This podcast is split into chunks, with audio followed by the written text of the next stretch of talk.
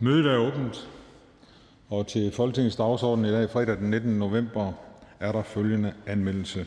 Preben Bang Henriksen fra Venstre og Morten Dalin fra Venstre. Beslutningsforslag nummer 46 om mulighed for kreditforfølgning i pensioner. Øh, titlen på den anmeldte sag vil fremgå af folketingstidende.dk. Det første punkt på dagsordenen det er punkt 1, spørgsmål om fremme af forespørgsel nummer F14. Forespørgsel til udlændinge- og integrationsministeren om indfødsretslovsforslag, og det er af Markus Knudt, Konservativ Folkeparti, og Niels Flemming Hansen, Konservativ Folkeparti. Hvis ikke nogen af jer gør indsigelse mod fremme af denne forespørgsel, så betragter jeg jeres samtykke som givet. Det er givet. Det næste punkt på dagsordenen er punkt 2, forhandlinger af redegørelse nummer R7, justitsministerens redegørelse om status over dansk politis situation i forhold til Europol. Forhandlingerne er åbent, og den første ordfører, der får ordet, er hr. Rasmus Stoklund fra Socialdemokratiet.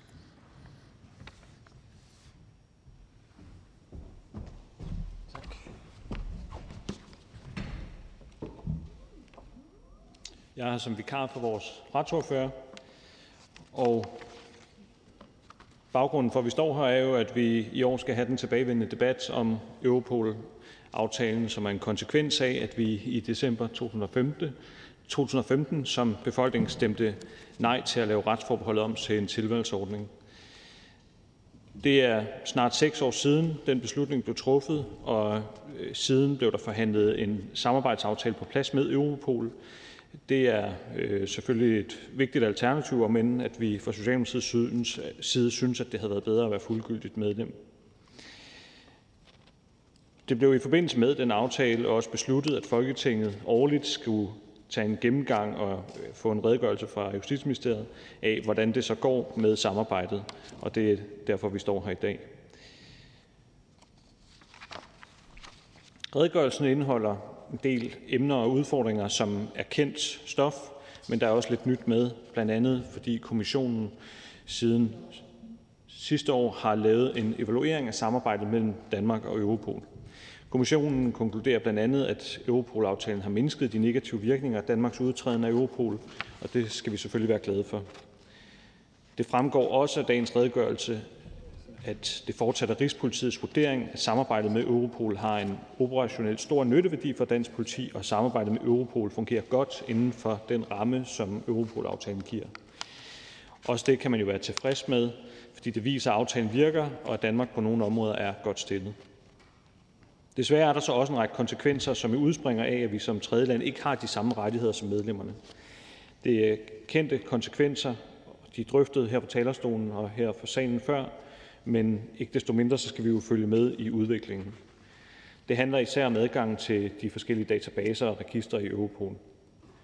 Dansk politi har ikke direkte adgang til at søge i Europols efterretningsdatabase EIS. Søgeprocessen er derfor mere usmidig og tidskrævende for dansk politi, end den er for fuldgyldige medlemslande. Dansk politi har heller ikke adgang til den nye form for app Quest, som er et redskab, der i nu 11 medlemslande giver mulighed for dataadgang, når politifolk eksempelvis er på patrulje. Som det fremgår af redegørelsen, så er det Rigspolitiets vurdering, at den manglende adgang til Quest vil indebære det, de kalder en væsentlig begrænsning af dansk politis muligheder for at bekæmpe grænseoverskridende kriminalitet sammenlignet med politiet i de øvrige EU-lande.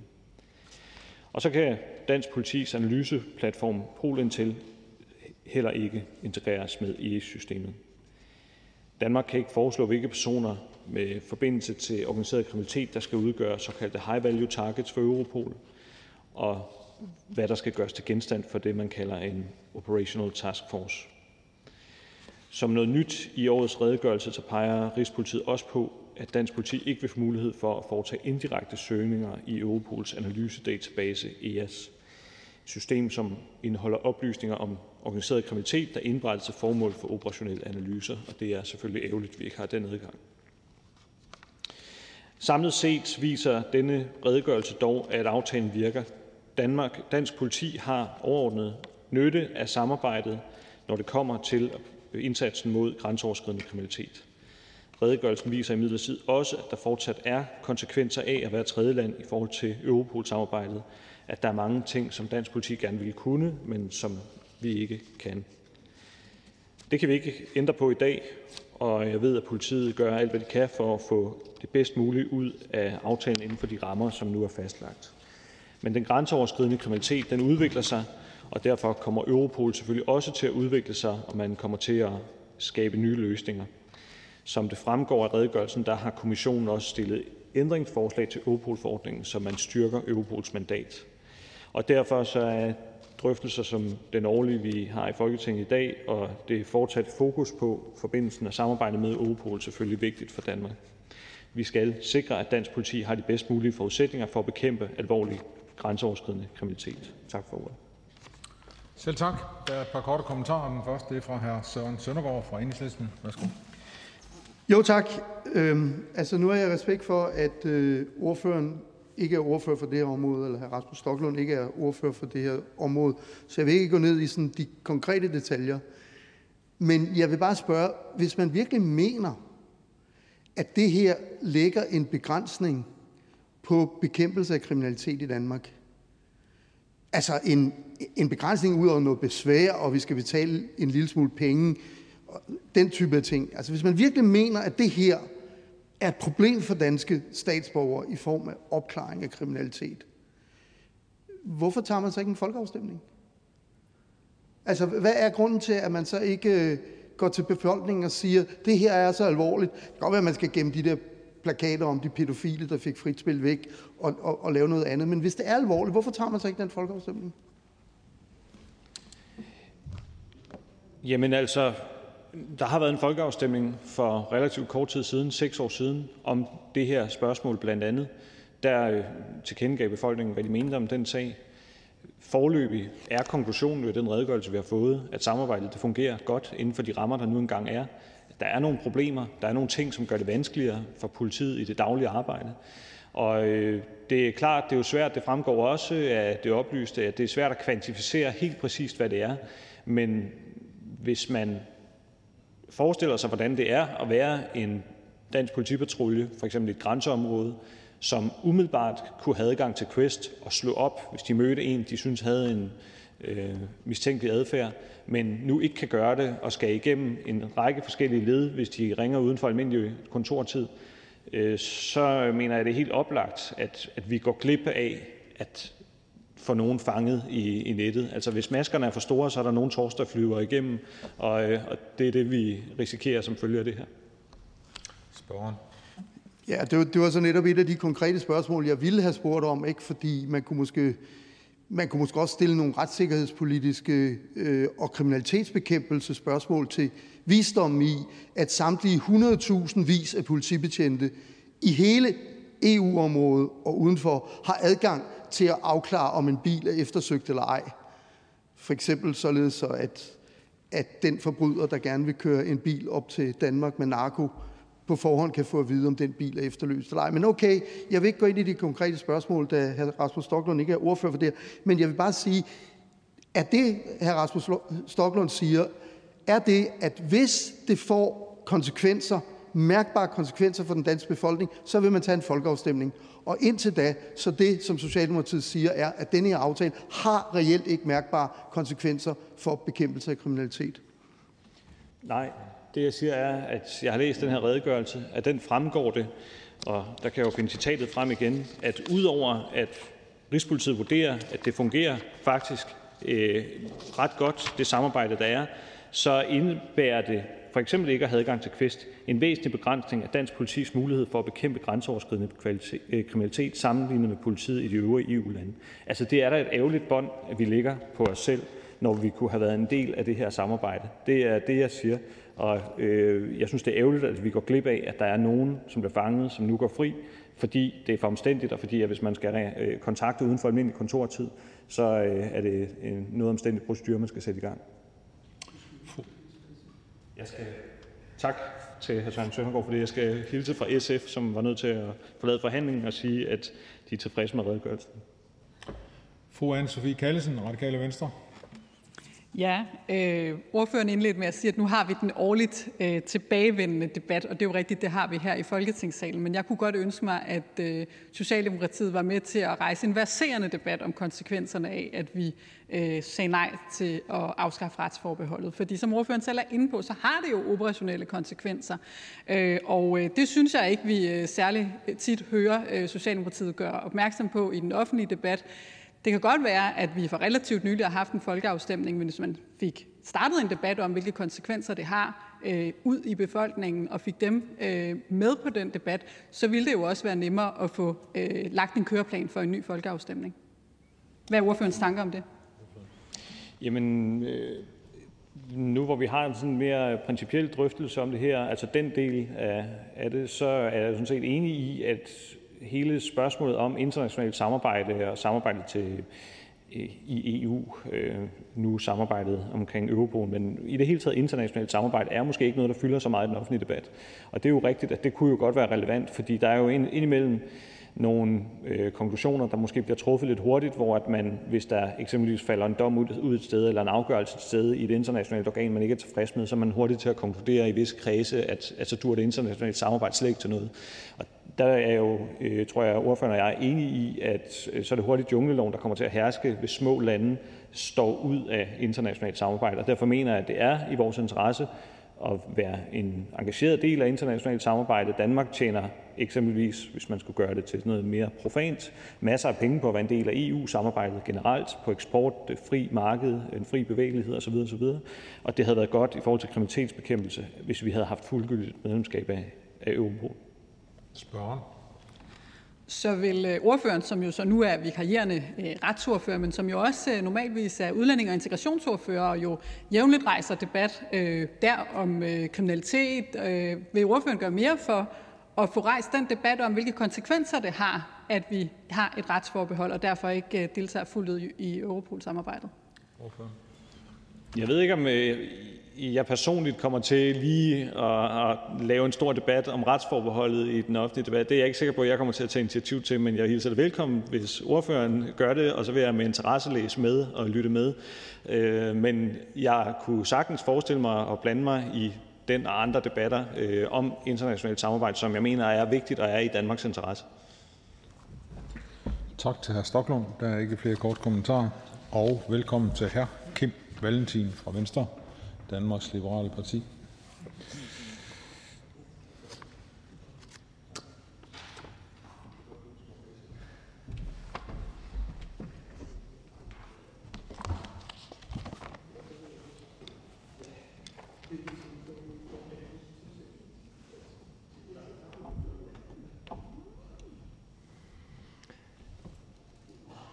Ja, det er godt at stå her på talerstolen og få den årlige redegørelsesdebat om status over dansk politis situation i forhold til Europol. Tak til alle ordførerne, og tak til ministeren for redegørelsen, som vi forhandler i dag. Det skulle være så godt, men så er det faktisk skidt. Det kunne godt være overskriften på redegørelsen øh, i år.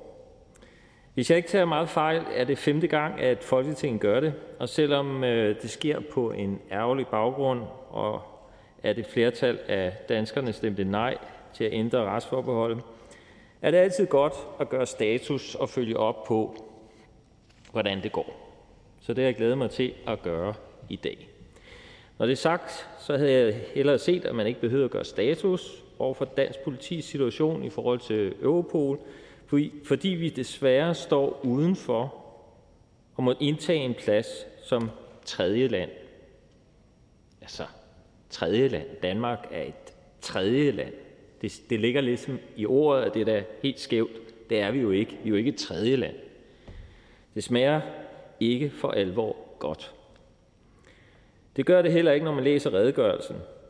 Formuleringer som i praksis er det i sagens natur mere tidskrævende for dansk politi. Væsentlig begrænsning af dansk politis mulighed, muligheder for at bekæmpe grænseoverskridende kriminalitet. Øget svartid til Danmark.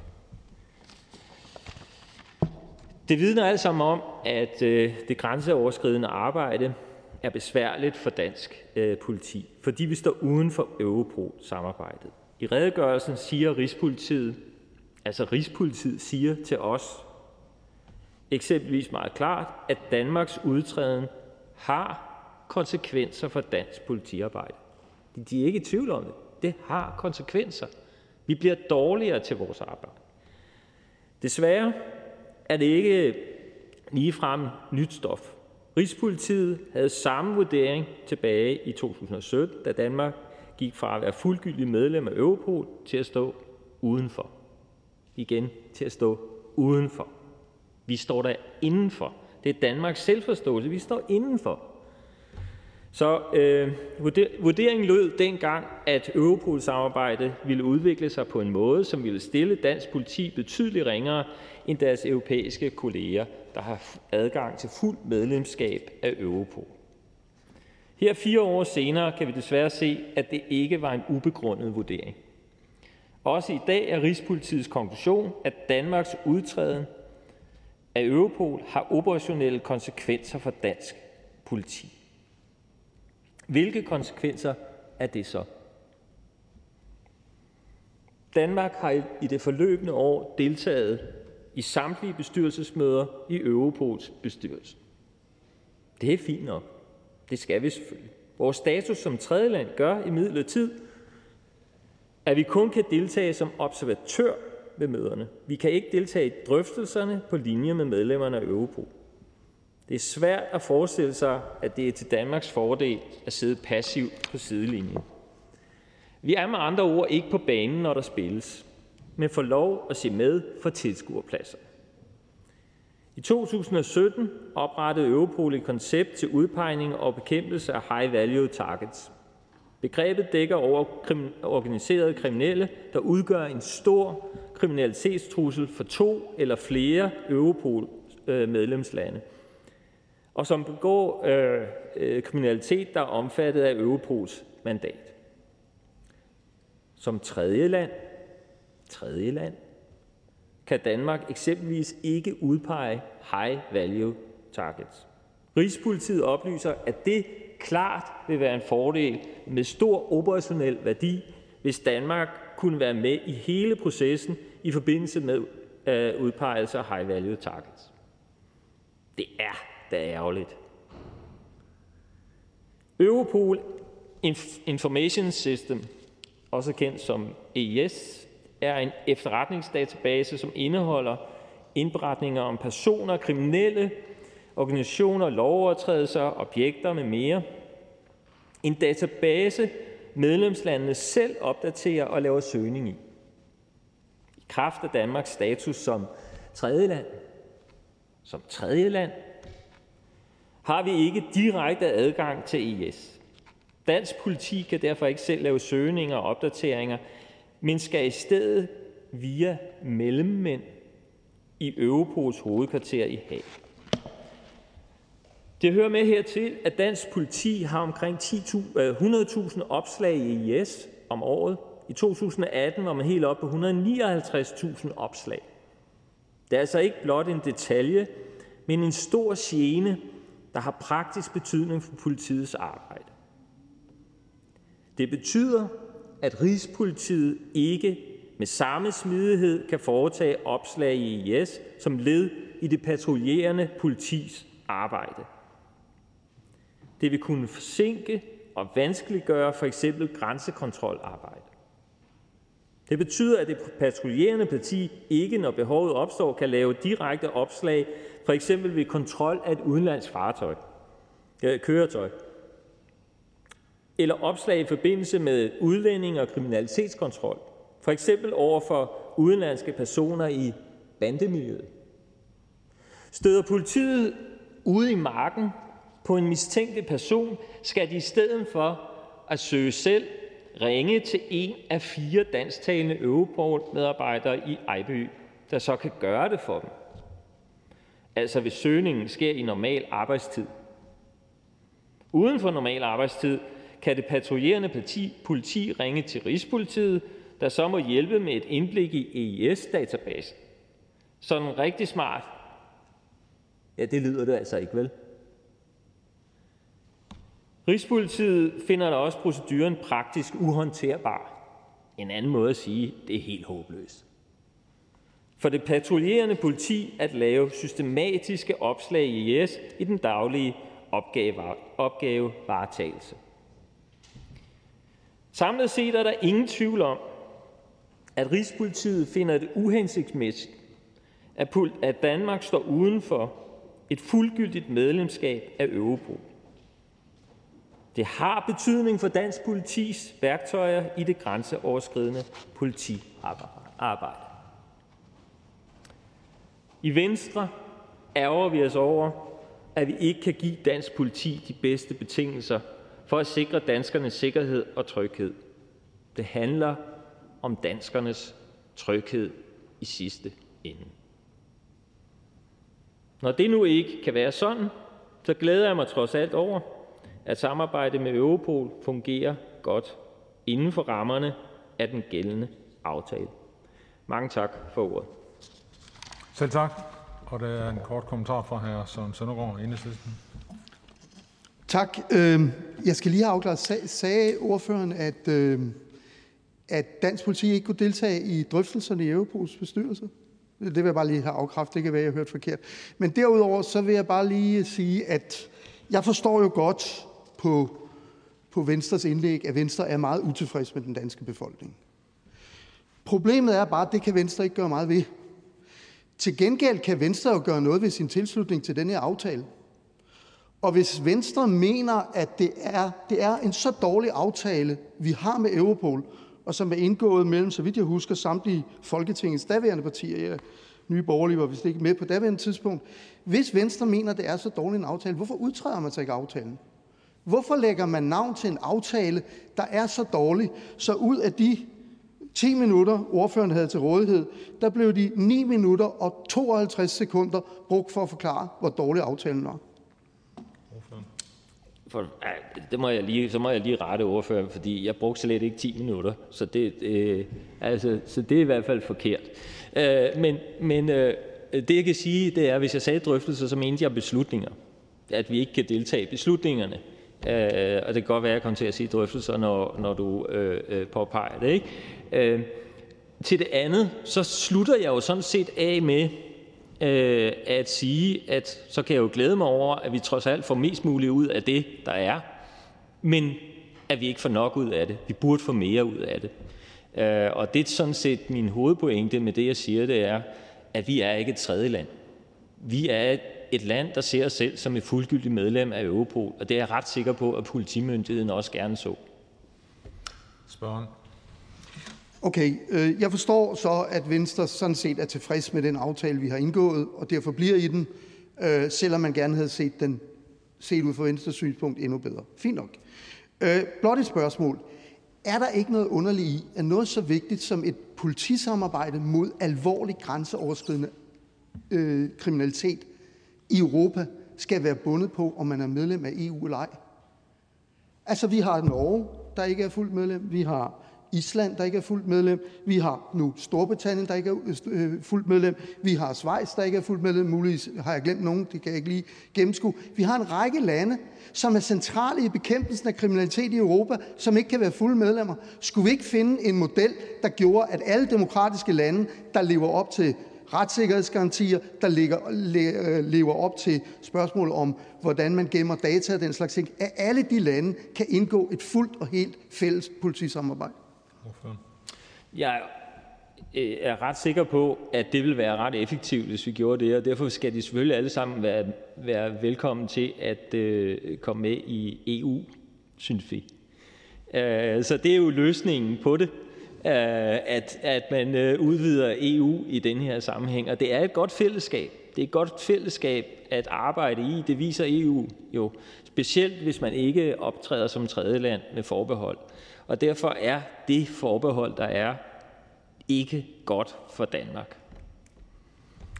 Så er der hr. Alex Ahrendtsen, Dansk Folkeparti. Værsgo. Tak. I Dansk Folkeparti er vi jo ret tilfredse med aftalen om det europæiske politisamarbejde, men jeg må indrømme, at jeg blev lidt forvirret, da jeg lyttede til øh, uh, hr. Kim Valentins tale, fordi det forekommer mig, at vi ikke har læst den samme redegørelse. Og nu øh, læser jeg lige op, jeg citerer fra redegørelsen, hvor der står, det er fortsat Rigspolitiets vurdering, at ordningen generelt set er operativt tilfredsstillende. Operativt tilfredsstillende. Den virker jo. Det danske folk havde jo ret. Det danske politi kan bruge det. Og det er operativt tilfredsstillende. Er det ikke en glimrende aftale, vi har fået? Når selv politiet og justitsministerens redegørelse siger, at det er operativt tilfredsstillende, øh, tilfredsstillende hvad vi har fået øh, aftalt. Ordføren. Tak, øh, og tak for spørgsmålet. Det må jo gå i kategorien, som fanden læser Bibelen, vil jeg sige. Ikke? Øh, fordi øh, ja, det står der, men der står også alt det, vi ikke kan.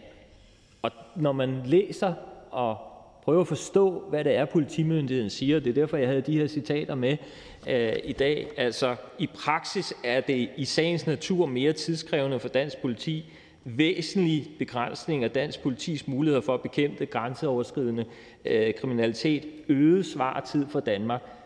Det er jo et udtryk for, at det ikke fungerer optimalt. Og så er det, jeg siger, ja, hvis vi ser os selv som en tredje land, så fungerer den her aftale jo godt. Med min forståelse af Danmark, der er vi altså ikke et tredje land.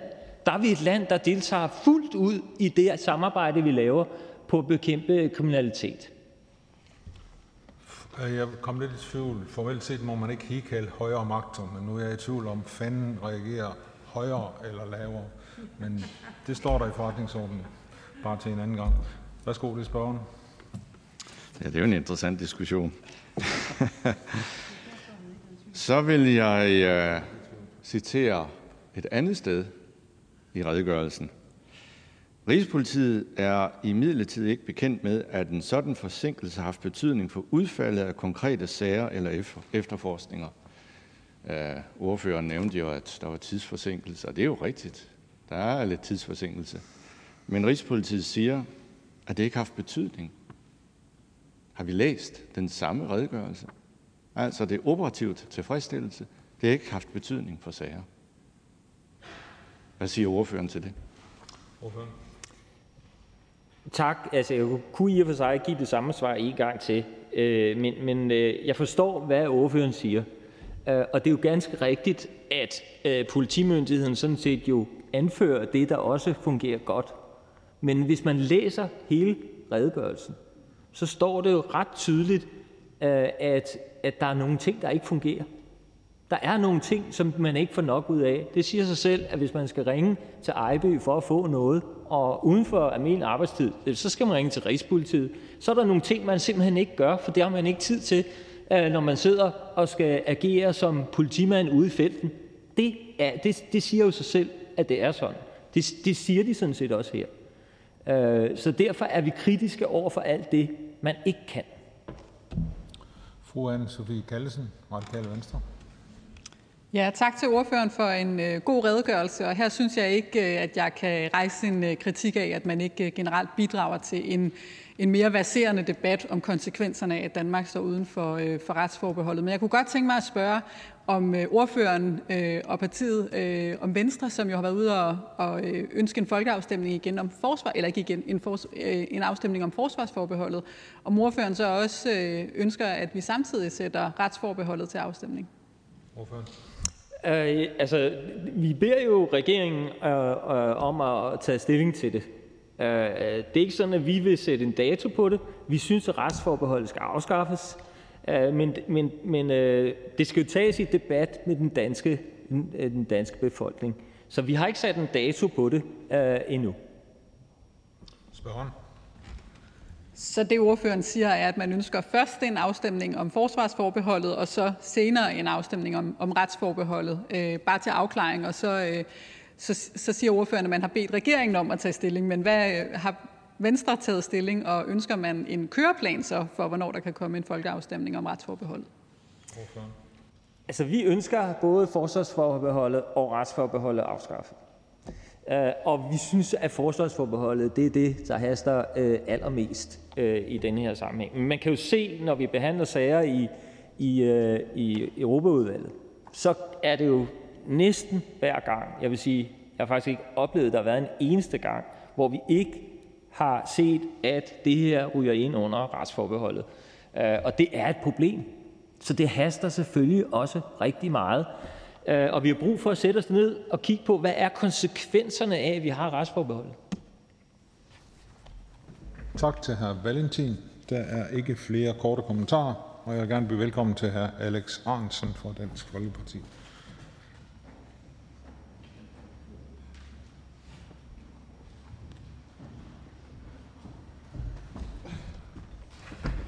Tak, formand.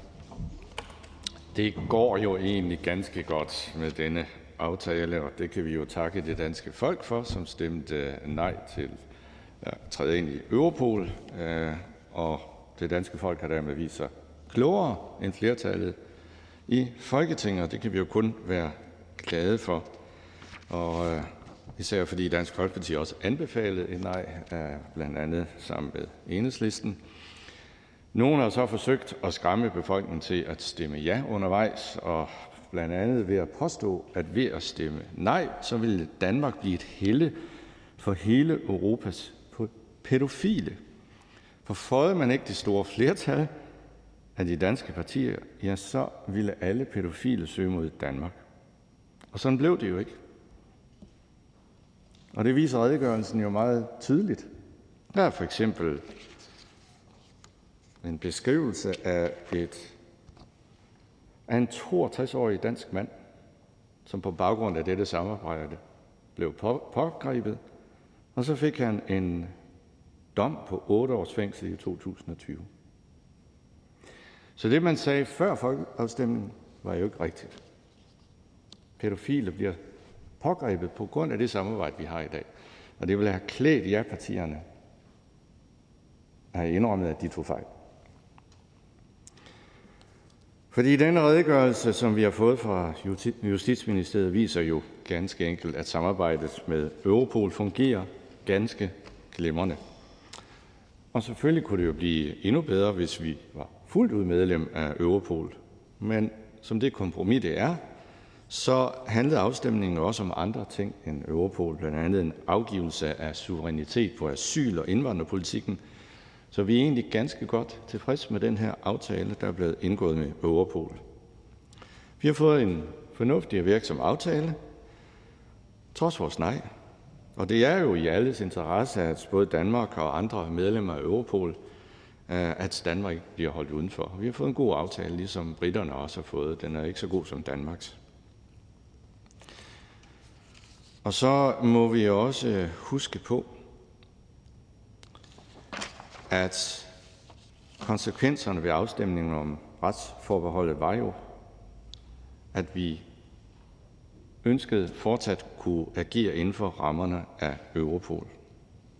Og det kan vi. Jeg synes faktisk, det er alle Og så jeg vil bare fremhæve en anden sag, nemlig en sag om en cigaretfabrik fra Kolding, som også blev optrævlet på grund af det samarbejde, vi har med Europol. Og ja, nogle gange kan politiet ikke direkte få adgang gennem deres systemer. Man skal lige over enheden i Ejby til de betjente, der er ansat der, som så foretager en søgning. Men som redegørelsen klart viser, den forsinkelse har ikke haft nogen betydning. Det fungerer. Man opklarer, og man kommer til bunds i kriminalitet. Jeg synes faktisk, vi kan være rigtig stolte af, at danskerne var klogere end øh, Folketinget endnu en gang. Og jeg synes også, man skal honorere det ved at respektere den aftale. Og redegørelsen viser jo egentlig ganske klart, at det fungerer godt.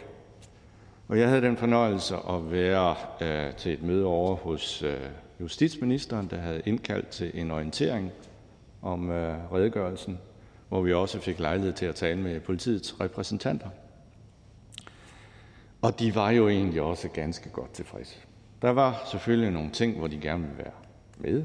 Altså nu har de observatørstatus. Øh, de kan ikke deltage fuldt ud. Men samarbejdet fungerer. Og Det kan vi kun være tilfreds med. Og så har man jo øh, kredset meget om den der app, Quest, som er det 9 eller er det 11 lande, der i dag bruger. Så det er jo et mindretal i EU, der bruger den app. Og det er rigtigt. Man kan ikke direkte søge på den som betjent. Man skal lige omkring enheden. Men hvis man virkelig ville øh, den grænseoverskridende kriminalitet til livs, så er det ikke via en app, så skal man jo genindføre permanent grænsekontrol. Det er langt mere effektivt end at have en, en app. Så hvis man vil det til liv, så står Dansk Folkeparti selvfølgelig til rådighed. Så får vi da genindført grænsekontrollen, og så kører det for os alle. Og så er danskerne trygge og sikre igen. Vi tager øh, redegørelsen til efterretning og er tilfredse med, at samarbejdet fungerer, sådan som vi faktisk havde spået, det ville komme til at gøre. Tak for ordet. Selv tak. Der er et par korte bemærkninger, og den første er fra hr. Kim Valentin fra Venstre. Ja, tak, og tak til ordføreren for fremlæggelse af øh, den forståelse, DF har af redegørelsen. Jeg har et spørgsmål. Øh, kan ordføreren udelukke, at der er kriminalitet, der ikke opklares, fordi vi ikke er fuldgyldige medlem af Europol?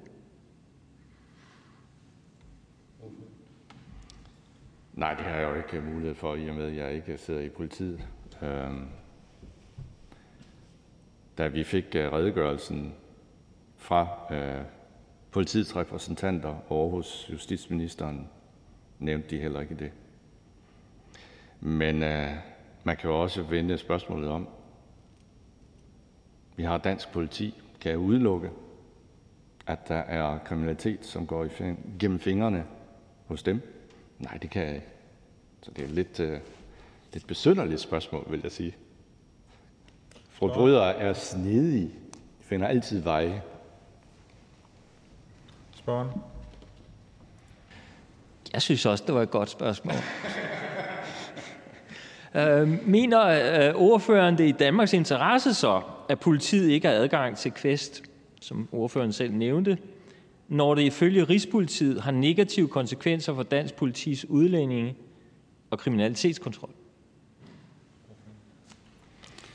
Vi har indirekte adgang, vi har ikke direkte adgang. Betjenten i politibilen kan ikke bruge appen, men han skal ringe til øh, enheden i Ejby, og så får, får man så adgang den vej. Og redegørelsen og politiet siger, at det har ikke haft øh, betydning for operationer. Der har været en vis forsinkelse. Det har ikke haft betydning. Så det, det mener jeg faktisk ikke. Det fungerer. Det siger redegørelsen. Hr. Rasmus Stoklund, Socialdemokratiet. Ja, tak for talen. Øh, først og fremmest så har jeg lyst til at stille det samme spørgsmål, som ordføreren stillede til en tidligere spørger, altså om vi har læst den samme redegørelse. Fordi jeg synes, at det, det er som om, at man kan læse den her redegørelse på en måde, hvor at man øh, får det ud af den, at alt fungerer fremragende, og der er slet ingen grund til at, at have været en del af Europol. Og så kan man også læse den øh, i sådan lidt mere leverpostejsfarvede toner, som jeg selv har gjort, hvor at der jo, når man ser sammenfatningen, som jeg synes, man skriver meget nuanceret, jo altså også er nogle steder, hvor man peger på, at der er faktisk nogle mangler, nogle ting, man kunne klippe i, og at det jo heller ikke er helt rigtigt, når ordføreren så siger, at Øh, man ikke går glip af noget væsentligt i forhold til at bekæmpe grænseoverskridende kriminalitet, når man ikke har adgang til Quest. Fordi der skriver man jo direkte i redegørelsen, at det er Rigspolitiets vurdering, at den manglende adgang til Quest vil indebære en væsentlig begrænsning af dansk politis mulighed for at bekæmpe grænseoverskridende kriminalitet, sammenlignet med politiet i de øvrige EU-lande. E Jamen, det er jo rigtigt, og det er heller ikke skjult på, at der er selvfølgelig øh, nogle udfordringer, når man ikke er fuldgyldigt medlem. Men i det store hele fungerer det godt og jeg er glad for, at vi øh, står udenfor. Og helt ærligt, altså selvom vi fik fuld, fuld adgang til Quest, vil der stadigvæk være problemer med grænseoverskridende kriminalitet. Det løser jo ikke det hele. Og det er derfor, jeg bare siger, at en permanent grænsekontrol vil være langt bedre end øh, fuldt øh, medlemskab af Europol, og dermed også adgang, direkte adgang til, til Quest. Spørgen? Jeg er enig i, at det ikke løser det hele, men det fremgår jo så også af redegørelsen, at der er en række andre værktøjer, vi også går glip af. Øh, Rigspolitiet skriver jo også, at det er Rigspolitiets vurdering, at en integration af EI's data i Pol Intel vil forøge den operative værdi af efterforskningsværktøjet, altså Pol Intel, som politiet har, fordi man så får en sammenstilling af EI's data ind i det nationale system. Øhm, et andet punkt er den værdi, det vil have, hvis man fik adgang til at være med til at udpege de her high value targets, selvom jeg er med på, at man så kan gøre det i samarbejde med andre lande, men også de efterforskningsmæssige muligheder, man går glip af i det, der hedder impact, hvis vi var ligestillet med de øvrige medlemslande. Det går man også glip af. Og endelig det sidste, øh, man nævner i, i sammenfatningen i redegørelsen, er, at Rigspolitiet vurderer, at en adgang til at foretage indirekte søgninger i ERS vil kunne udgøre et effektivt efterretningsværktøj for dansk politi som led i bekæmpelse af organiseret grænseoverskridende kriminalitet. Så der er jo en række andre værktøjer ud over Quest, vi også går glip af, og som politiet peger på kunne have en stor værdi for os. Det er jo selvfølgelig rigtigt, men så vil jeg lige læse op, hvad der også står om blandt andet øh, Europols informationssystem. Rigspolitiet er ikke bekendt med, at en Forsinkelse har haft betydning for udfaldet af konkrete sager eller efterforskninger. Det er fortsat politiets, Rigspolitiets vurdering, at ordningen generelt set er operativt tilfredsstillende. Operativt tilfredsstillende. Det fungerer jo egentlig ganske godt. Jeg siger ikke, det er 100% perfekt, men min pointe er bare, at det ikke, er, det ikke vil udløse det der katastrofescenarie, som ja-partierne i sin tid sagde. Det fungerer egentlig. Tak til hr. Alex Ahrendtsen. Der er ikke flere korte kommentarer. Og så er jeg rigtig glad for, at vi alligevel nåede at få fru Karine Lorentzen Dehnhardt fra Socialistisk Folkeparti med i debatten, så vi ikke skulle nøjes med en hilsen fra Socialdemokraterne. Velkommen. Ja, tak for det. Det er ikke sådan, at man skal være to steder på én gang.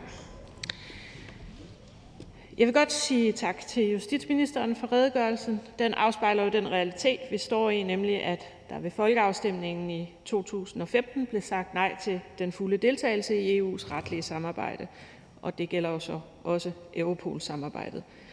SF anbefalede jo dengang et ja, og det gjorde vi blandt andet, fordi vi jo ikke vidste med sikkerhed, hvilke negative konsekvenser et nej ville have for Danmark i forhold til Europol. Nu har vi så en øh, særaftale, og som det fremgår af redegørelsen her i dag, så er det heldigvis Rigspolitiets opfattelse, at samarbejdet med Europol er nyttigt og fungerer fornuftigt.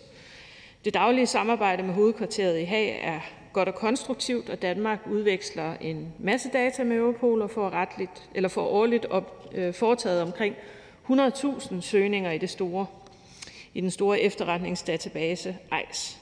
Men det står vel også klart, at prisen for at stå udenfor er stigende, for Europol-samarbejdet udvikler sig løbende, med den virkelighed, øh, EU's medlemslande befinder sig i. Og det fremgår af redegørelsen, at Danmarks udtrædelse af Europol har operationelle konsekvenser. Dansk politi kan for eksempel ikke med samme smidighed som politiet i andre EU-lande bruge EIS. Det er besværligt for det patruljerende politi at foretage systematiske opslag i EIS via Rigspolitiet, og derfor begrænses opslag og anmodninger i systemet og med færre opslag i systemet bliver indsatsen mod kriminalitet, eller den risikerer i hvert fald at blive svækket. Begrænsningen i politiets adgang til søgning i EIS forsinker og vanskeliggør f.eks. Øh, grænsekontrolarbejdet øh, og indsatsen over for udenlandske personer, der er tilknyttet bandemiljøet. Og selvom Rigspolitiet ikke er bekendt med, at sådan en forsinkelse har haft en betydning for udfaldet af konkrete sager eller efterforskninger, så kan det jo nok ikke udelukkes, at det rent faktisk kan være tilfældet. Under alle omstændigheder tror jeg godt, at man kan konkludere, at det jo ikke er helt optimale vilkår. Samtidig indebærer den manglende danske adgang til Quest en væsentlig begrænsning af politiets muligheder for at bekæmpe grænseoverskridende kriminalitet sammenlignet med politiet i de øvrige EU-lande. Og et andet sted, hvor samarbejdet udvikler sig, det er i forhold til de såkaldte high value targets. Her vil det være en klar operationel fordel, hvis Danmark kunne være med i hele processen i forbindelse med udpegelsen af high value targets. Og Danmark kan så heller ikke deltage i det nye Europol efterretningsværktøj, øh, som er baseret på indirekte søgninger i Europols øh, analysesystem EAS, og som automatisk giver landene besked, når der er et hit i en sag om et eller om organiseret kriminalitet. Det er en skam, når det nu er vurderingen, at det kunne have været en god værdi for dansk politi. Samlet set så tror jeg, at konklusionen er, at Europol-aftalen fungerer fornuftigt, men de begrænsninger, aftalen medfører for politiet, har øh, en tiltagende betydning, og den udvikling tager vi jo meget alvorligt i SF, men vi forventer så også, at regeringen øh, adresserer de udfordringer, vi står overfor i den forbindelse. Tak for ordet. Selv tak. Der er ingen korte kommentarer, så vi går videre i talerækken, og jeg vil gerne byde velkommen til fru anne Sofie Kallesen fra Radikale.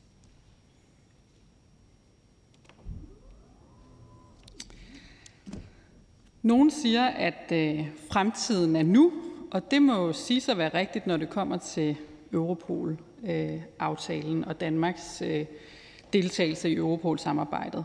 For da aftalen blev indgået, så accepterede vi øh, aftalepartierne med åbne øjne, at øh, det var den mindst ringe situation, givet det nej, der var givet til at afskaffe retsforbeholdet, i det vi vidste, at det var Rigspolitiets vurdering, at samarbejdet, Europol-samarbejdet i nær fremtid ville udvikle sig på en måde, der ville stille dansk politi betydeligt ringere end politimyndighederne i de lande, som deltager fuldt ud i Europol-samarbejdet. Når man øh, læser justitsministerens ministerens redegørelse, så må man øh, konstatere, at denne nære fremtid er nu. Et af de tydeligste eksempler, som vi jo også har debatteret allerede, er nok, at Danmark ikke kan implementere øh, det nye Quest-system og, og bruge den app, vi har talt meget om nu, som jo netop er implementeret i nu 11 medlemslande og i gang med at blive udrullet i en række andre EU-medlemslande. Det er en øh, app, som giver adgang til, at de patruljerende betjente kan søge i Europols register på stedet, og dermed øh, slå øh, det op i, øh, på deres enheder, mobiltelefoner eller tablets, hvis de har mistanke om kriminelle forhold der, hvor de er. Så hvis øh, dansk politi altså står på grænsen i Kruså med en person, som man mistænker for en alvorlig grænseoverskridende kriminalitet, så er man henvist til øh, at henvende sig til øh, den sekunderende nationale ekspert i Ejby, eller uden for normal åbningstid fra 8 til 16, altså kontakte Rigspolitiet med henblik på at få oplysningerne. Og blandt andet derfor så er det jo også Rigspolitiets vurdering, at retsforbeholdet og Danmarks manglende fulde deltagelse i Europol har operationelle konsekvenser, altså at forbeholdet står i vejen for politiets arbejde og efterforskning af alvorlig grænseoverskridende kriminalitet. Det er stadig godt for forbryderne, som altså har øh, kan fortsætte med at begå øh, kriminalitet efter kl. 16, øh, uden, øh, stort set uden at øh, politiet har de nødvendige muligheder for at slå op i Quest-appen. Øh, Og det kan de jo dermed gøre øh, livet sværere for politiet og lettere for sig selv. Men det er dårligt for danskernes tryghed, og derfor en klar opfordring herfra til justitsministeren og til regeringen og også til de andre aftalepartier om, at vi får lagt en køreplan for, hvordan vi rejser en bredere offentlig debat om konsekvenserne af naret til at afskaffe retsforbeholdet. Selvfølgelig med henblik på at ændre den uholdbare situation, hvor Danmark ikke er fuldt ud med i Europol-samarbejdet. Og det må meget gerne blive i den nære fremtid, at vi får lagt den køreplan. Tak for ordet. Selv tak. Der er en kort kommentar fra hr. Søren Søndergaard. To spørgsmål. Sagde ordføreren, at man efter kl. 16 ikke kunne bruge Europol til at øh, efterforske alvorlig kriminalitet? Øh, og det andet spørgsmål, jeg har: Mener ordføreren, at det seriøst er muligt at bekæmpe alvorlig grænseoverskridende kriminalitet, herunder terrorisme, i Europa uden fuldt og helt at inddrage Storbritannien, Norge, Schweiz, Island? Jamen, jeg tror, jeg prøvede at rette mig selv undervejs, for jeg fik vist formuleret mig lidt øh, dumt. Øh, men jeg, øh, det, jeg prøvede at få, si, få sagt, var, at det er i hvert fald øh, sværere for politiet og dermed lettere for forbryderne efter kl. 16. Øh, det, til det andet spørgsmål, øh, som er jo en variant af det, der også blev stillet til Kim Valentin. Det ville selvfølgelig være en fordel, hvis de lande var med i øh, Europol-samarbejdet, ligesom det ville være en meget stor fordel, at de var med i EU-samarbejdet. Øh, det, som ordføreren jo fisker efter, er, om det er nødvendigt, at vi har et europæisk øh, forpligtende samarbejde på en række andre områder, og det mener vi, at det er øh, fordi der er så mange andre fordele, ikke kun på retsområdet, men på alle mulige andre områder, som gør, at vi ikke ønsker sådan en øh, cherry-picking tilgang, hvor man kan være med lige på et område og så vælge et andet fra. Det forhindrer selvfølgelig ikke, at vi stadigvæk skal have et stærkt øh, samarbejde, blandt andet også med Storbritannien, for at forhindre grænseoverskridende kriminalitet. Øh, men, øh, men det gør ikke EU-samarbejdet mindre værdifuldt og vigtigt at tilslutte sig. Spørgen. Nej, men EU-samarbejdet, det er jo en anden diskussion. Altså det, jeg bemærker, det er, at det radikale venstre bruger befolkningens berettigede frygt for kriminalitet som en, ja, næsten tager det som gissel, for at insistere på, at Storbritannien skal melde sig ind i EU. Og det kan man jo godt mene. Den befolkning i Storbritannien har valgt noget andet. Det er vel deres ret. Og hvis man var så alvorligt optaget af spørgsmålet om kriminalitetsbekæmpelse, så ville man vel tage udgangspunkt i den situation og sige, hvordan opbygger vi så det bedst mulige samarbejde mod kriminalitet? Og det kræver vel, at Storbritannien, at Island, at Schweiz, at Norge og at Danmark kan være fuldt og helt medlem sammen med andre demokratiske stater. Ellers er man jo i virkeligheden ikke så optaget af det der med kriminalitet. Så skubber man det bare foran sig for at få mere EU. Selvfølgelig skal Storbritannien kunne deltage i at bekæmpe grænseoverskridende kriminalitet, også efter at befolkningen har valgt at melde sig ud. Og ja, det er en beslutning, som vi begræder i Radikale Venstre, men selvfølgelig er det deres ret at gøre det. Øh, jeg tror, de øh, snart vil øh, og allerede er i gang med at finde ud af, hvor store uheldige konsekvenser det har haft. Men det er klart, at de skal kunne deltage. Derfor så, er det jo også godt, at som Justitsministeriet også har oplyst, så er der blevet indgået en aftale for, hvordan Storbritannien i fremtiden kan deltage i Europol-samarbejdet som tredje land. Hr. Kim Valentin, Venstre. Ja, øh, tak. I Venstre deler vi fuldt ud den kritik, som Radikale Venstre kom om, omkring øh, Danmark som tredje land i, i Europol. Så der, øh, har vi fælles øh, dagsorden. Jeg er lidt nysgerrig efter øh, den her øh, øh afstemning om øh, retsforbeholdet. Fordi hvis nu at ordføreren forestillede sig, at ordføreren var øh, justitsminister, hvad var så øh, i virkeligheden ordførens ønsker til, hvornår der skulle være en afstemning? Ordføreren. Tak for spørgsmålet. Øh, jeg har brugt ordet køreplan, for jeg synes, det vigtigste er at få lagt en køreplan for, hvornår man igen får det til afstemning. Øh, og meget gerne samtidig med forsvarsforbeholdet. Så jeg synes, vi skal sætte øh, begge forbehold til afstemning, og inden for den, som jeg også sagde, nære fremtid. Det vil sige, måske ikke i morgen, vi skal også have mulighed for at rejse en debat. Der kunne jeg godt tænke mig, at flere partier, som også kan se uhensigtsmæssighederne i, at vi står udenfor, bidrog til den debat, men inden for en overskuelig fremtid, hvor vi har mulighed for først at rejse den debat om de uheldige konsekvenser for forhåbentlig at få et andet resultat, men det vil jo være op til danskerne. Spørgen. Ja, øh, det er jeg glad for at høre, at øh, specielt det her med, at en debat øh, kan rejses. Nu har vi jo i øjeblikket en debat i forhold til konferencen om øh, øh, EU's fremtid. Øhm, er det ikke en vigtig del af, af den debat, at man lige præcis får drøftet, hvordan Danmark optræder som tredje land nogle steder, og måske skal undgå at gøre det i fremtiden? Øh, jo, jeg ved ikke, om jeg forstår spørgsmålet korrekt, sådan at ordføreren synes, vi skal afslutte konferencen om Europas fremtid, før vi kan diskutere øh, retsforbeholdet. Det, det gør nok godt, for jeg tænker, vi kan jo godt asfaltere, øh, mens vi kører.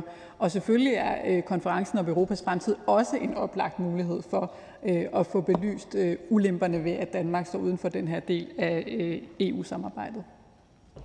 Eller står uden for fuld deltagelse i det. Tak til fru Anne Kallesen. Der er ikke flere kort kommentarer. Og velkommen til hr. Søren Søndergaard fra Enhedslisten, De Røde-Grønne.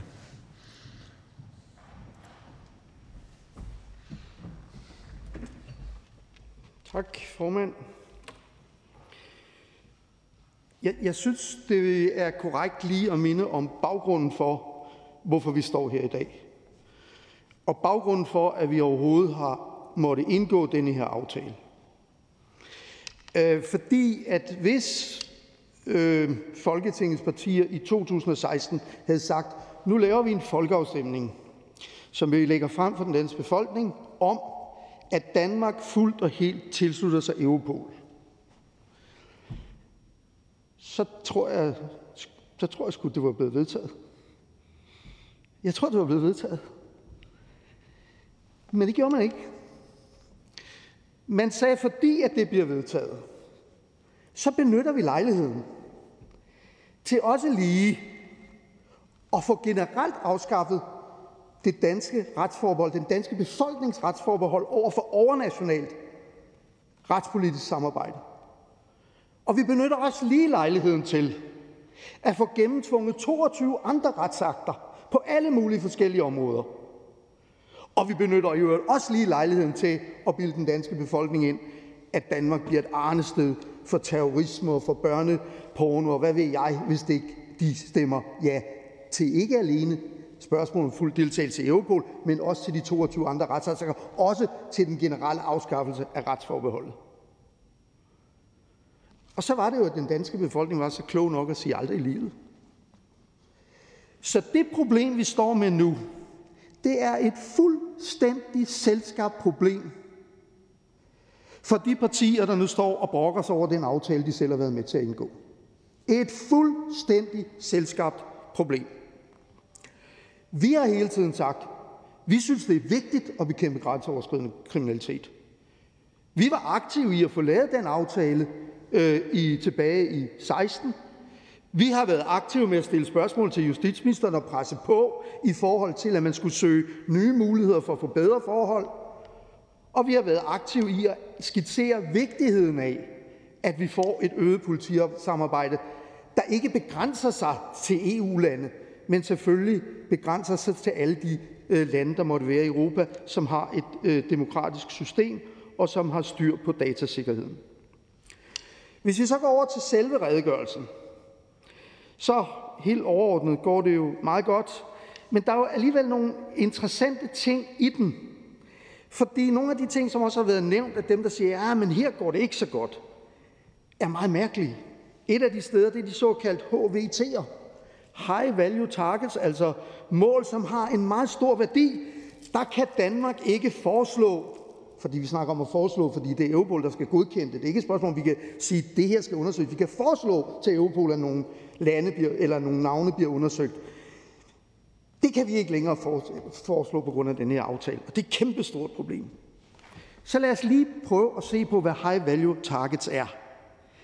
High value targets, og jeg læser op fra rapporten, defineres som organiserede kriminelle, der udgør en stor kriminalitetstrussel for to eller flere Europol-lande. Og det er i øvrigt, det skal vi jo huske på, det er i øvrigt inden for Europols mandat, det vil sige, det skal være meget alvorlig kriminalitet, menneskesmugling, terrorisme og sådan nogle ting. Lad os nu forestille os situationen rent praktisk. Danmark har en person, der altså udgør en trussel mod to eller flere medlemslande inden for de her områder. Og vi ringer til et af de to eller flere medlemslande og siger, hey, vi har en person her, kan I ikke sørge for at få den person sat på Europols øh, øh, high value targets liste? Kan man så forestille dig, at det pågældende land siger, aldrig i livet? Det kunne jeg da ikke drømme om. Vi er da ligeglade med, at der er en person, der udgør en kæmpe trussel mod os. Nej, det kunne man jo ikke. Og derfor er sandheden jo også, at hvis jeg, det vil jeg så ikke gøre, men hvis jeg spurgte justitsministeren her til sidst, er der eksempler på, at Danmark har henvendt sig til et andet land, og bedt om at få en person sat på, og det land har sagt aldrig i livet, det vil vi ikke gøre, så er svaret nej. Så er svaret nej. Så lad det. Og sådan kan man jo opfinde ekstremt mange problemer ud fra noget, som ikke reelt er et problem. Hvor er der et reelt problem, som jeg godt synes, vi skal diskutere? Det er det såkaldte kvestregister.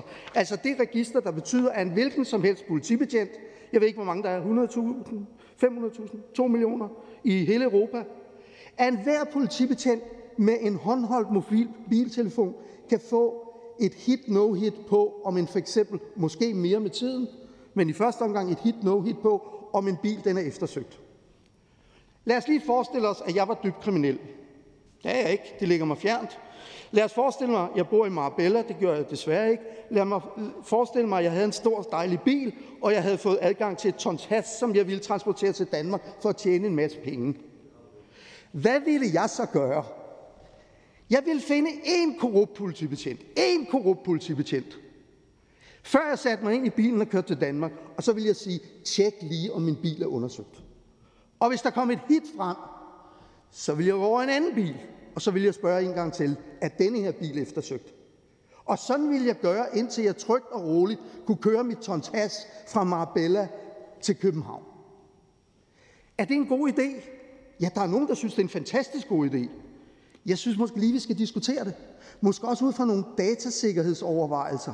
Altså, men, men jeg synes, det er en diskussion værd.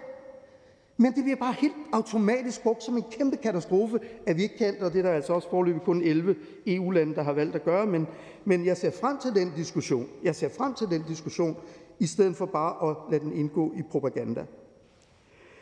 Øh, jeg bemærker mig også i undersøgelsen, fordi nu der så snak om alt det, vi ikke kan osv., jeg bemærker mig i undersøgelsen, at det dansk personale, dansktalende ansatte personale ved Europol er blevet skåret ned fra 4 til 3.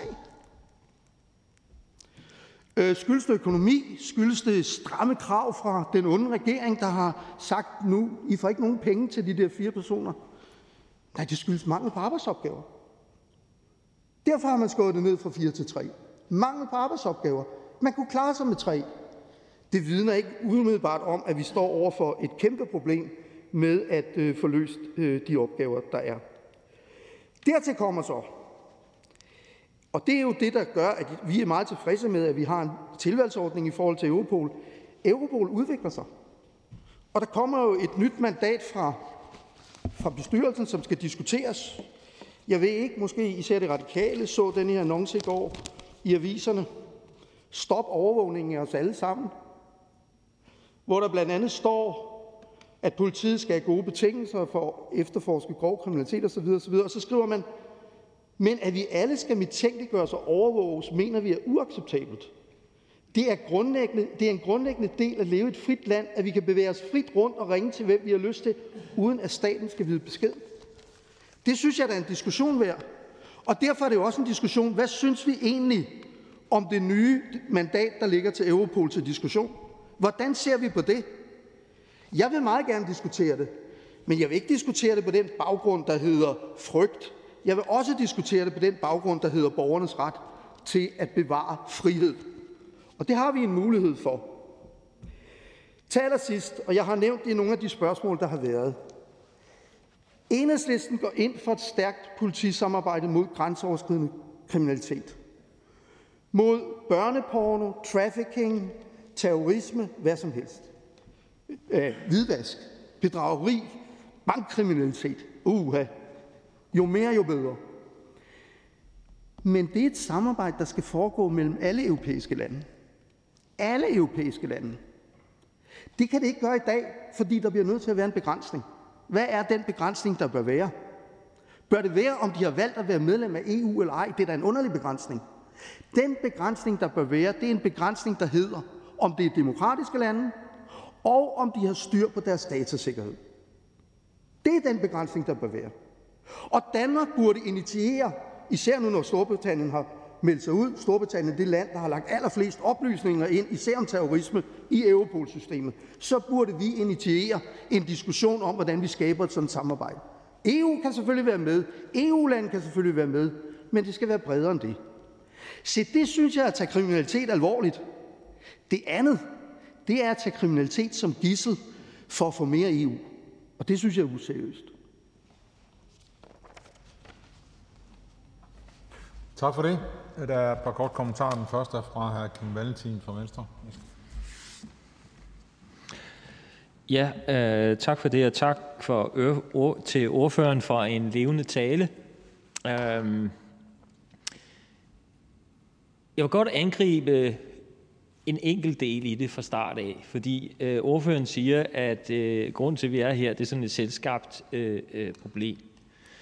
Det vil jeg i og for sig være enig i ret langt hen ad vejen. Til gengæld så håber jeg så også, at ordføreren er enig i, at det er et problem.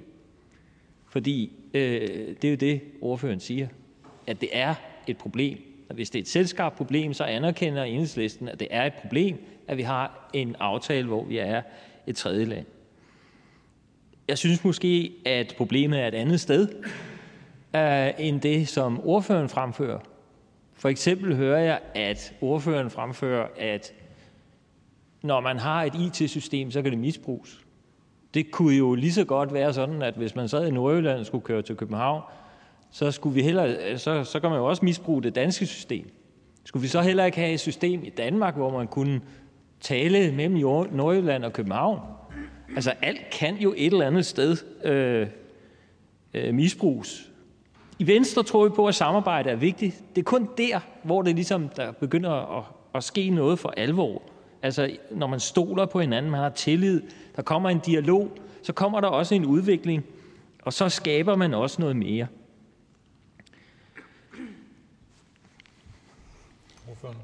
Jamen, øh, altså, ordføreren fanger mig jo fuldstændig ved at sige, at når jeg siger, at det er et selskabsproblem, så er der et problem. Og jeg vil da godt indrømme, der er der et problem ved, at vi ikke er fuldt medlem af Europol. Altså, der er også en masse fordele. Den prøvede jeg jo at beskrive i mit, mit indlæg. Men, men, men det er da et problem, at vi i stedet for selv at foreslå til Europol, at vi skal have den person indlagt som et high target, value target, så skal kontakte et andet land, hvor vedkommende også er et stort trussel, og bede dem om at gøre det. Ja, det er da et problem. Og det er da et problem, i stedet for at gå, lave en direkte kontrakt, så skal man lave en indirekte kontrakt. Jeg tror, vi spurgte om det sidste gang, og det var noget med, at det kunne tage et par minutter mere, eller sådan et eller andet. Altså, og, og, og, og, og det kan da, altså, det, det er da to minutter, der kunne være brugt til noget andet. Men undskyld mig, det er altså så små problemer. Og det er ikke problemer i forhold til at svinge sig op på den måde, som visse ordfører har gjort i dag, inklusive Venstres ordfører. Og jeg tror i virkeligheden, at Venstres ordfører gør sig selv, jeg tror det hedder en bjørnetjeneste på gammeldansk, nemlig ved at køre en stemning op, som ikke kan bære, og så får et alvorligt problem, hvis man på et tidspunkt får en folkeafstemning. Spørgen. Ja, tak. Øh, ordføreren var så venlig at rette mig øh, under øh, min tale, men lad mig lige læse op her. Danmark har som tredjeland og i medfør operationel aftale alene mulighed for at deltage som observatør ved møderne i det, der kan være særlige dagsordenpunkter, som kun medlemmer af Europol kan deltage i drøftelserne af. Vil øh, ordføreren indrømme, at det faktisk også er drøftelser, som man ikke kan være med i? Det er bare for, at ordføreren rettede øh, mig i talen, så måske skulle ordføreren rette sig selv også. Nej, det var fordi, at øh, ordføreren helt generelt sagde, at øh, det var drøftelserne i bestyrelsen, vi ikke kunne deltage i. Men ordføreren har fuldstændig ret i, at der kan være helt særlige drøftelser, som vi ikke kan deltage i. Og så kan vi jo måske få ministeren til at afklare, når han går herop, hvor mange eksempler der har været på helt særlige drøftelser, som vi ikke har kunne deltage i. Og så kan vi jo igen vurdere, hvor stort det her problem er. Altså, jeg bliver bare nødt til at sige, at jeg opfatter meget, at det er meget små problemer, som bliver gjort meget store, i stedet for i virkeligheden at diskutere, hvordan skaber vi et endnu mere kriminalitetsbekæmpende system i hele Europa mod de grådige og forbryderiske banker, mod øh, folk, der øh, begår øh, kriminalitet og terrorisme, mod børneporno. Det er jo det, som vi skal diskutere, i stedet for at diskutere, om man skal bruge et minut længere på at lave en telefonsamtale, eller om der er nogle møder, man eventuelt ikke kan deltage i, men det i øvrigt aldrig er sket. Så er det fru anne Sofie Kallesen fra Radikale Venstre. Værsgo. Ja, tak til ordføreren for en meget øh, klar og tydelig øh, tale. Det er godt. Øh, jeg vil gerne gribe fat i det her med øh, datasikkerhed og retssikkerhed, fordi selvfølgelig er vi også optaget af det i Radikale Venstre, øh, også i forhold til øh, Europol, ligesom vi er det herhjemme. Men så kan man jo sige øh, som det første, at så er det jo vigtigt netop at øve indflydelse på Europol i højere grad ved at deltage fuldt ud i samarbejdet, hvis man gerne vil påvirke, hvordan man også sikrer, at Europol øh, i sin måde at operere på overholder øh, forskellige retssikkerhedsgarantier og datasikkerhedsgarantier. For det andet øh, så nævner ordføreren, at øh, han har en særlig bekymring i forhold til Quest og datasikkerhed. Det kunne jeg godt bare tænke mig at høre lidt mere om, hvad det er for en, en specifik bekymring, øh, ordføreren har der. Fordi samtidig nævner ordføreren også, at, øh, at øh, han gerne så, at der var flere, der deltog i Øh, et forpligtende samarbejde på bekæmpelse af kriminalitet, altså i Europol-samarbejdet, øh, uden at skulle være EU-medlemslande. Øh, men samtidig nævner man altså også, at datasikkerhed er et problem, men det skulle så også være et udvælgelseskriterium. Bare man kunne uddybe lidt, hvad er det for nogle øh, datasikkerhedsproblemer man, øh, og forbehold, man har i forhold til øh, Quest, og hvilke lande er de nuværende? Øh, var der så nogen, der skulle smides ud, og hvilke vil man så gerne have, have ind ud fra det her kriterium?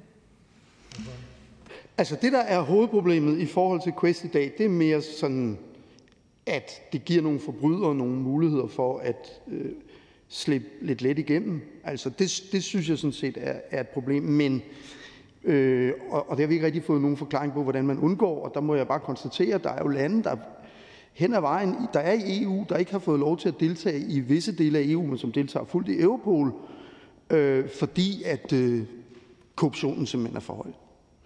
Øh, men, men det med datasikkerheden, jeg nævnte, det er jo i forhold til, hvordan man vil udvikle Quest.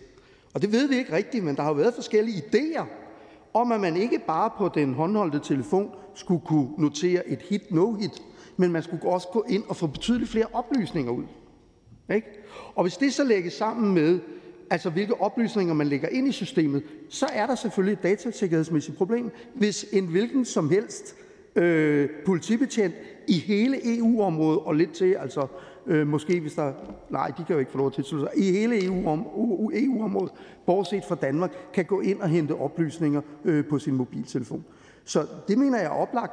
Men det er jo en diskussion, der forestår den diskussion øh, om, hvad der skal ind i Quest, ud over hit, no hit. Vi har bare fået papirer, der viser, at det er en diskussion, der er og har været, og nogle ønsker, at der skal være mange flere informationer. Spørgen. Jamen, det er bestemt en vigtig diskussion. Og så bare ganske kort, mener ordføreren så ikke, at det ville være bedre, at Danmark både kunne deltage i drøftelserne øh, af, hvordan vi skal udvikle Europol-samarbejdet på netop det område, og også kunne øh, deltage i at træffe beslutning om det? Jamen, det interessante er, at Danmark kan fuldt ud deltage i drøftelserne. Altså, vi kan fuldt ud. Altså, hvis vi for eksempel tager det kontrolorgan, som øh, er blevet etableret øh, med Europol, øh, JPSG, tror jeg det hedder, øh, hvor europæiske parlamentarikere og øh, danske parlamentarikere sidder og diskuterer før Vi kan del, fuldt ud deltage i diskussionerne. Og vi kan fuldt ud lægge frem, hvad vi ønsker. Men vi kan jo alligevel ikke stemme os igennem med den lille procentdel, Danmark har i forhold til EU. Så vi lever jo af, at vi kan overbevise andre om vores argumenter. Det er det, vi skal gøre. Tak til hr. Søren Søndergaard. Der er ikke flere korte kommentarer. Og velkommen til fru Britt Bager fra Konservativ Folkeparti.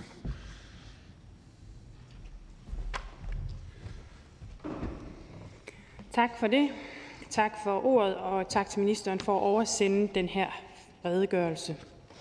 Som det fremgår af redegørelsen, så er det fortsat Rigspolitiets vurdering, at samarbejdet med Europol har en operationel stor nytteværdi for dansk politi, og at samarbejdet med Europol fungerer godt inden for den ramme, som Europol-aftalen nu giver.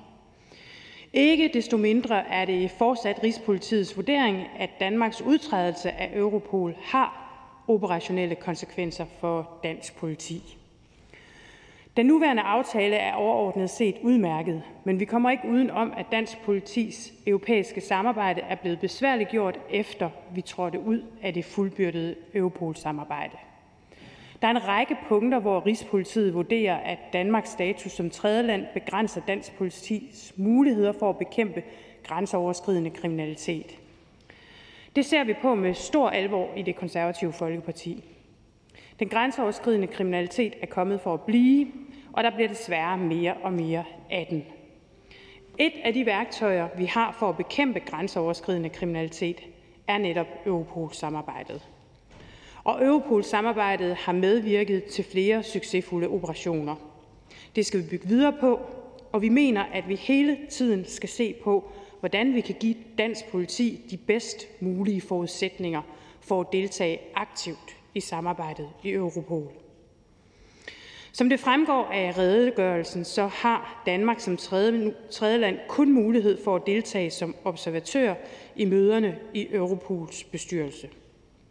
Det er så ærgerligt, at vi står uden for decideret indflydelse på et så vigtigt område. Endnu et eksempel på lige netop dette er Danmarks rolle, når det kommer til de såkaldte high value targets, som også blev nævnt tidligere, hvor vores indflydelse igen er begrænset. Det konservative Folkeparti har noteret sig, at Rigspolitiet til redegørelsen oplyser, at det vil være en klar fordel, hvis vi kunne være med i hele processen med udpegelsen af high value targets. Det gør sig også gældende i forhold til Rigspolitiets vurdering af den manglende adgang til Quest og konsekvenserne heraf. Det er fortsat Rigspolitiets vurdering, at den manglende danske adgang til Quest vil indebære en væsentlig begrænsning af dansk politis muligheder for at bekæmpe grænseoverskridende kriminalitet sammenlignet med politiet i de øvrige EU-lande, altså de EU-lande, som har adgang til Quest. Grænseoverskridende kriminalitet skal vi løse i fællesskab, sammen med vores allierede, sammen med vores samarbejdspartnere. Det får alle mest muligt ud af. Og derfor skal Danmark hele tiden søge maksimal indflydelse og drage mest mulig nytte af Europol. Det konservative øh, Folkeparti takker for redegørelsen. Selv tak. Der er ingen korte kommentarer til fru Britt Bager, så jeg vil gerne byde velkommen til hr. Peter Seier Christensen fra Nye Borgerlige.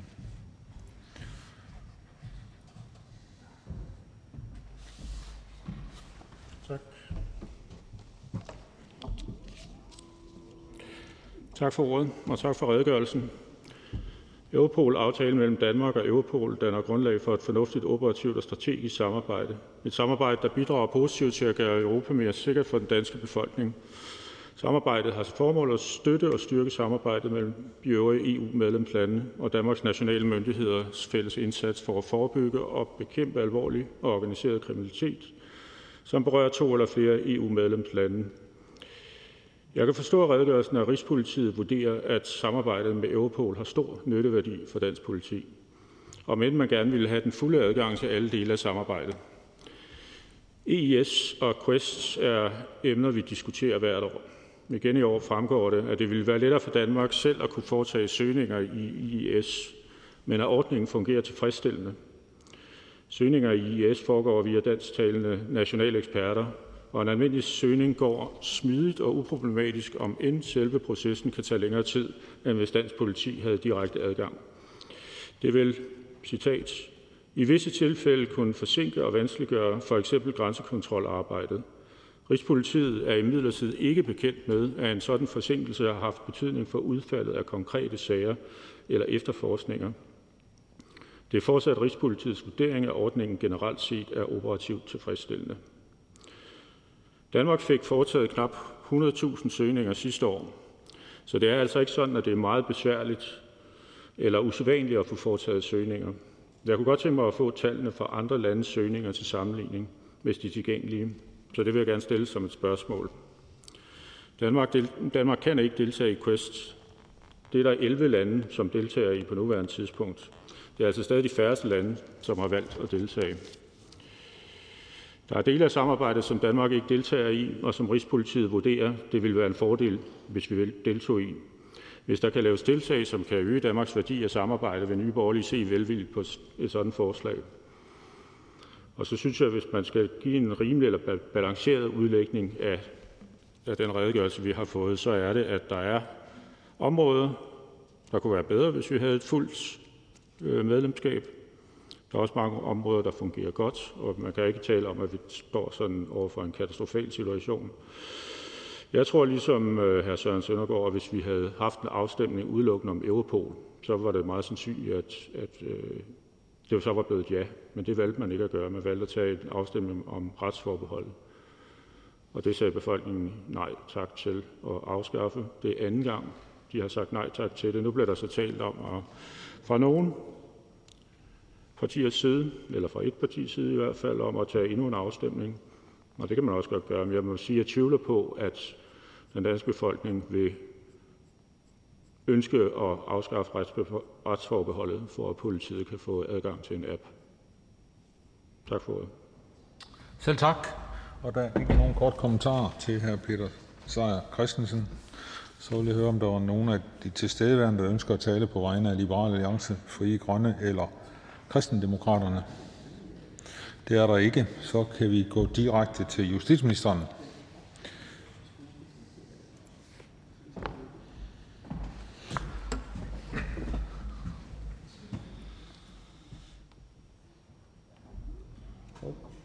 Mange af de elementer, som, øh, som vi diskuterer, og som der har været nævnt, er jo elementer, som, som går igen år for år. Øh, de argumenter, som der er fremført, er også stort set dem, som, som vi hører år for år. Og i virkeligheden er vi her i en situation, hvor den her diskussion skal vi så have, og derfor tager vi den. Øh, Og, og talerne i dag har været en til en en refleksion af, hvor man i øvrigt står i EU-politikken. Øh, bedst illustreret, tror jeg, med, med hr. Kim Valentin, der startede med at sige, at det skulle være så godt, men så er det faktisk skidt. Og det her det har operationelle konsekvenser for dansk politi i den ene ende, og i den anden ende øh, hr. Alex Ahrendtsen. Det går jo egentlig ganske godt, øh, suppleret med, selvfølgelig ville det kunne være bedre, hvis vi var, hvis vi var fuldt øh, øh medlem. Øh, må ikke sandheden ligger et sted derimellem.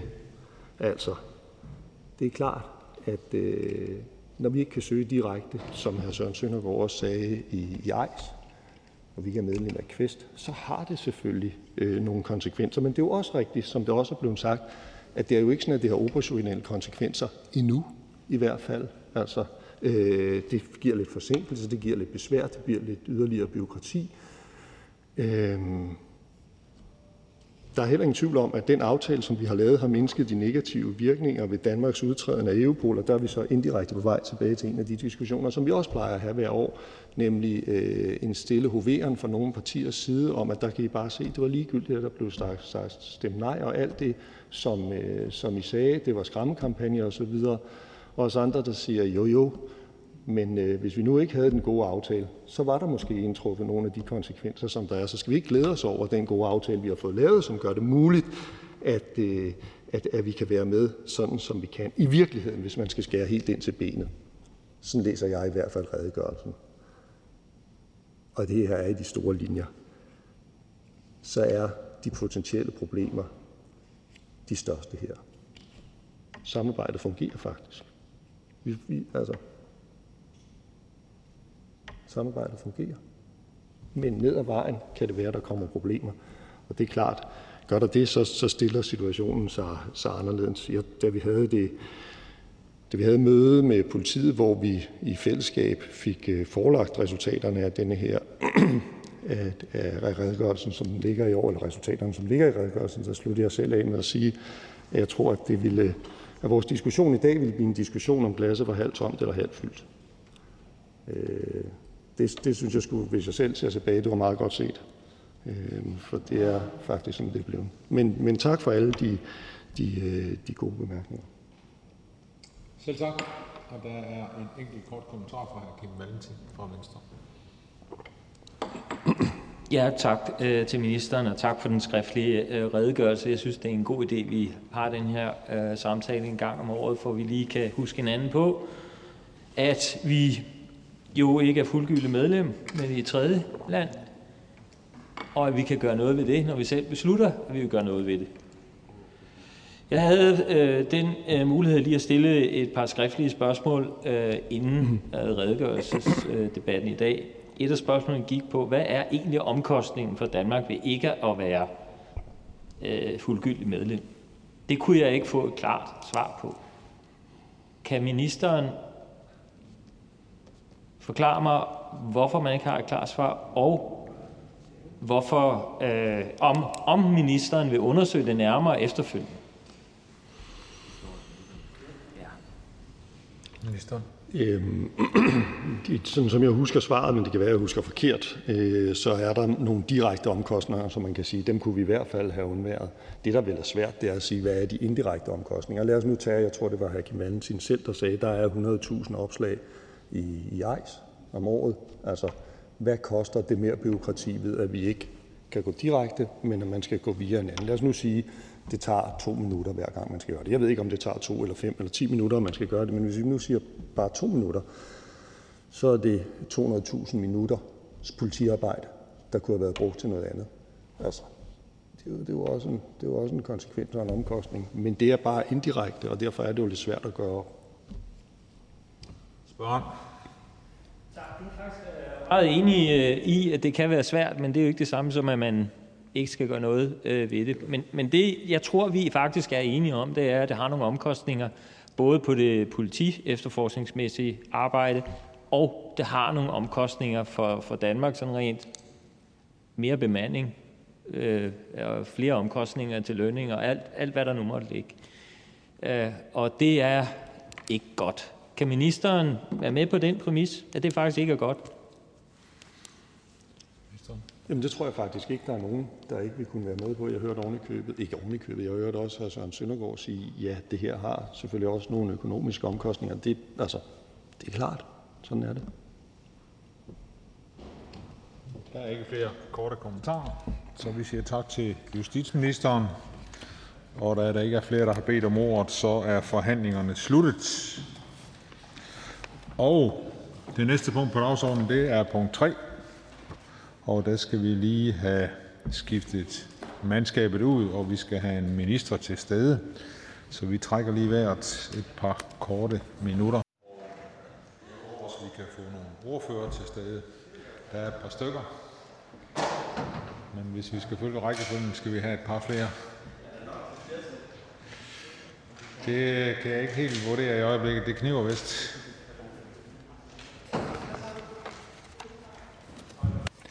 Ja, jeg foreslår, at vi går i gang med punkt 3 på dagsordenen øh, med de personer, der er til stede.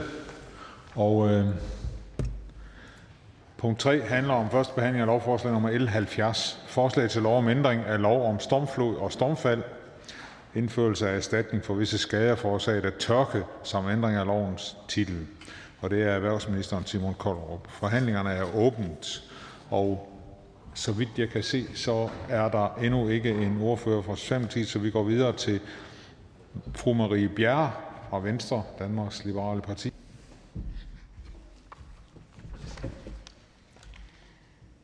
Tak for ordet. Og så får jeg jo lov at indlede debatten omkring det her lovforslag. Med øh, lovforslaget der indfører vi en ny kollektiv katastrofeordning for tørkeskader, og det synes vi i Venstre sådan set er meget fornuftigt. Heldigvis så er tørkeskader en type skader, som vi oplever meget sjældent i Danmark, men ikke desto mindre så vi det i sommeren 2018. Og det er næppe sidste gang, at vi kommer til at opleve alvorlige tørkeskader. Klimatendenserne taler jo desværre deres tydelige sprog. Det er noget, som vi i Venstre er meget bekymrede for.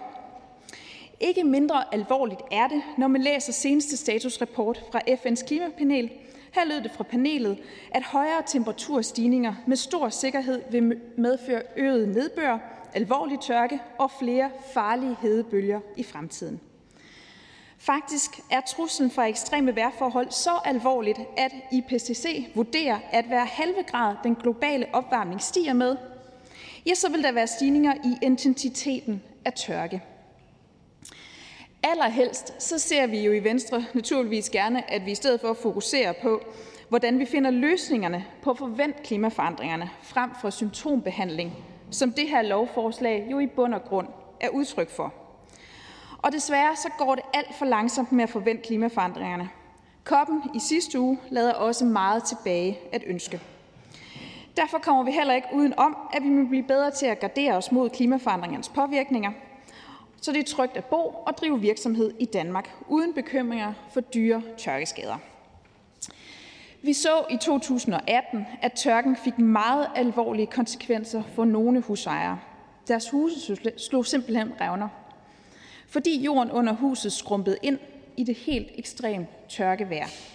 Og som husejer, ja, der var der faktisk ikke så forfærdeligt meget, man selv kunne have gjort ved den situation. Tilbage stod husejerne med et stort økonomisk problem. Der var ikke nogen hjælp at hente fra forsikringsselskaberne, fordi skaderne de kunne ikke siges at være pludselige. I værste fald så kan en husejer være nødsaget til at rive sin ejendom ned af sikkerhedsmæssige grunde, når først sådan en tørke får sat rigtigt ind. Og det er selv sagt en meget stor økonomisk byrde, hvis ikke der er en forsikringsordning, der dækker ind. Derfor har vi i Venstre også tidligere sagt, at vi gerne vil være med til at finde en løsning for de her husejere. Den løsning, der lægges op til med i det her lovforslag, den synes vi er fornuftig. Med lovforslaget der indfører vi en kollektiv erstatningsordning i lighed med ordningen for stormflods- og oversvømmelsesordningerne. Tørkeskaderne vil kunne finansieres inden for den ordning, og så noterer vi os også, at de hørte parter de generelt er meget positivt over for det her lovforslag.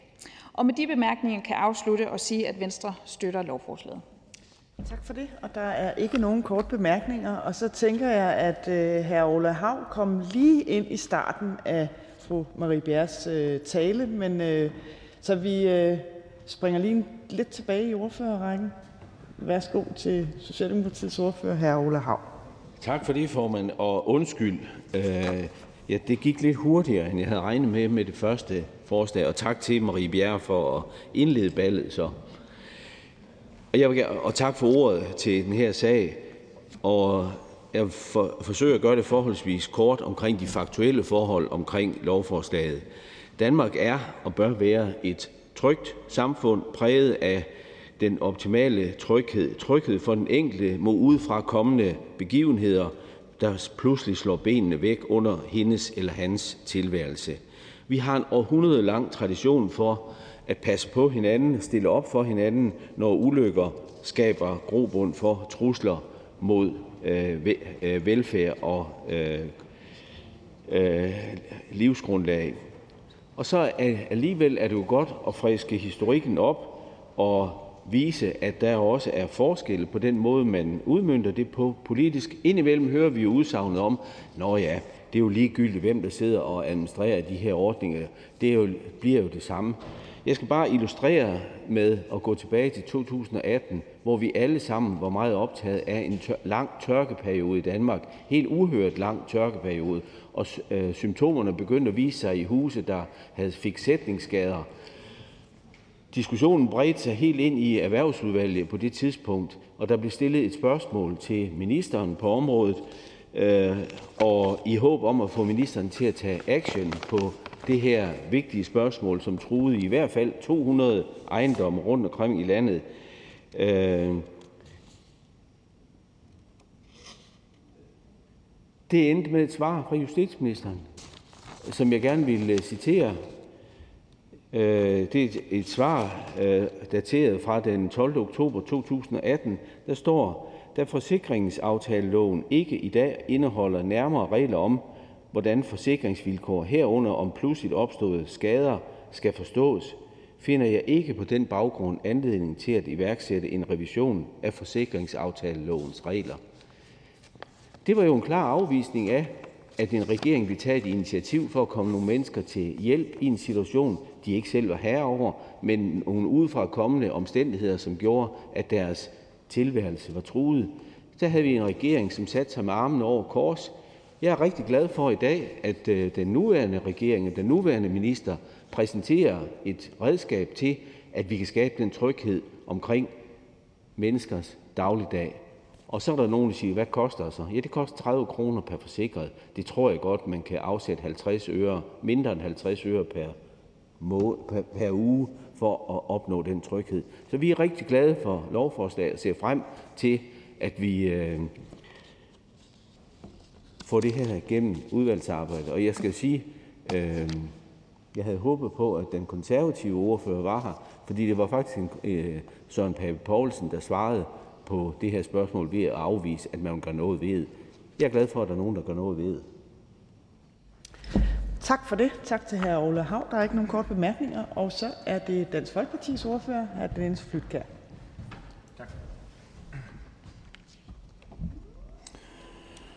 Det sker jo det, desværre ofte, at der er husstande, som oplever skader på deres bygninger på grund af ekstreme vejrforhold. Typisk er det jo mest øh, stormflod eller oversvømmelser af floder og af åer, det kan jo have ret store omkostninger for den enkelte, og nogen kan jo næsten som en familie blive ruineret i deres øh, økonomi.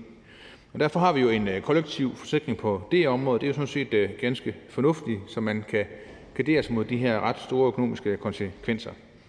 Men som også nævnt af de andre ordfører, så kan det også gå den anden vej. Vi har jo oplevet i 2018, at det kan være skader på grund af tørke, som så naturligt ikke giver de samme skader. Her er det så sætningsskader, men det er en af de samme konsekvenser, man kan ende med. At der kan komme ekstremt store omkostninger for den enkelte, som jo også stort set kan lægge en families økonomi i ruiner. Så derfor synes vi i Dansk Folkeparti, at det er, er godt, at vi har, har fokus på, på det her område, og også at der kommer en løsning.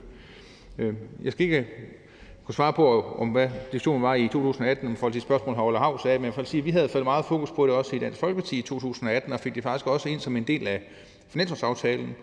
Ikke den konkrete model, men så vidt jeg husker, at man pålagde den gamle regering, at de skulle i hvert fald komme med en handleplan, hvordan man så håndterede det.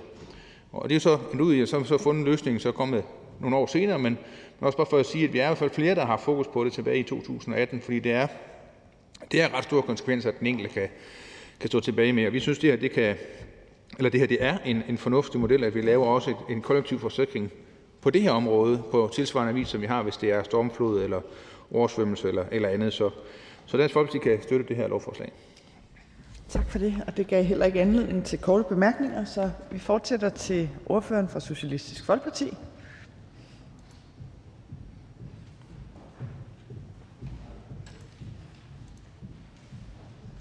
Værsgo, fru Lisbeth Bæk-Nielsen. Jamen, SF kan også øh, støtte øh, det her forslag. Jeg vil gerne rose øh, erhvervsministeren og regeringen øh, også for at, øh, at stille det, også i lighed med det, som Socialdemokratiets ordfører øh, sagde. Jeg har også lovet at hilse fra, øh, fra enhedslistens ordfører, øh, som ikke kunne være her i dag, og sige, at de også øh, støtter øh, lovforslaget. Som flere har været inde på, så venter der jo også vildere og vildere vejr. Vi har allerede øh, oplevet det mange gange, øh, øh, øh mest voldsomt i, i 2018 med en ekstrem langvarig øh, tørkesommer. Og det er noget, som vi kun kan se ind i bliver øh, værre. Ifølge øh, FN så står vi øh, i en alt andet lige situation til, at verden bliver 4,5 grader varmere. Øh, sådan en verden ser fuldstændig fundamentalt anderledes ud end den, vi kender i dag, med millioner af flere tilfælde af denguefeber, øh, oversvømmelser og tørke, som netop er det, vi taler om i dag. Øh, og det slår forskelligt ud øh, hele vejen rundt omkring i, i verden, men også øh, voldsomt i, i Danmark. Og derfor, jeg vil ikke gå mere ind i lovforslaget, det er øh, godt og grundigt beskrevet, og vi kan kun støtte det. Men måske den lille tilføjelse, at øh, tørke jo rammer øh, et landbrugsland som Danmark rigtig, rigtig hårdt, og derfor er vi jo også nogen, der igen og igen har sagt til landbruget, at det er kun i egen interesse, at vi for alvor øh, bidrager til at løse nogle af de øh, øh, konsekvenser af klimaforandringer, øh, som, som vi ser, fordi at både massiv oversvømmelser, vildt vejr og øh, voldsom tørke. Det påvirker øh, vores landbrug, det påvirker et landbrugsland som Danmark i meget høj grad. Øh, og det synes jeg måske, at øh, nogen, der nogle gange har nogle indvendinger imod at gøre nogle, nogle, øh, nogle alvorlige ting for at modvirke klimaforandringerne, skal, skal tænke på øh, også i dag. Men SF kan støtte forslaget, og som sagt, så støtter enhedslisten det også. Tak for det til SF's ordfører. Og så er den næste ordfører fra Det Radikale Venstre. Værsgo, fru Katrine Opsø. Tak for det. Øhm, jeg tror ikke, vi behøver at sige så meget andet end, at det her, vi synes også, det er et rigtig godt lovforslag. Sådan set også enige i, øh, i mange af de andre ordførers betragtninger om, at øh, Klimaforandringerne og tørke det er rigtig øh, øv. Det her lovforslag til gengæld det er rigtig godt. Øh, vi har været udsat for øh, en hård tørke i 2018, der forårsagede, at rigtig mange husejere de oplevede øh, tørkeskader, primært øh, sætningsskader på deres hus. Samtidig så har man ikke kunne finde almindelig forsikringsdækning, og det ser heller ikke ud til, at man får det i nærmeste fremtid, og derfor øh, så foreslår man jo med lovforslaget her at lave en, øh, en kollektiv løsning. Øhm, det øh, kan vi kun bakke op om, og, øh, og derfor støtter Radikale Venstre lovforslaget. Tak for det. Der er ingen korte bemærkninger. Så er det den konservative ordfører.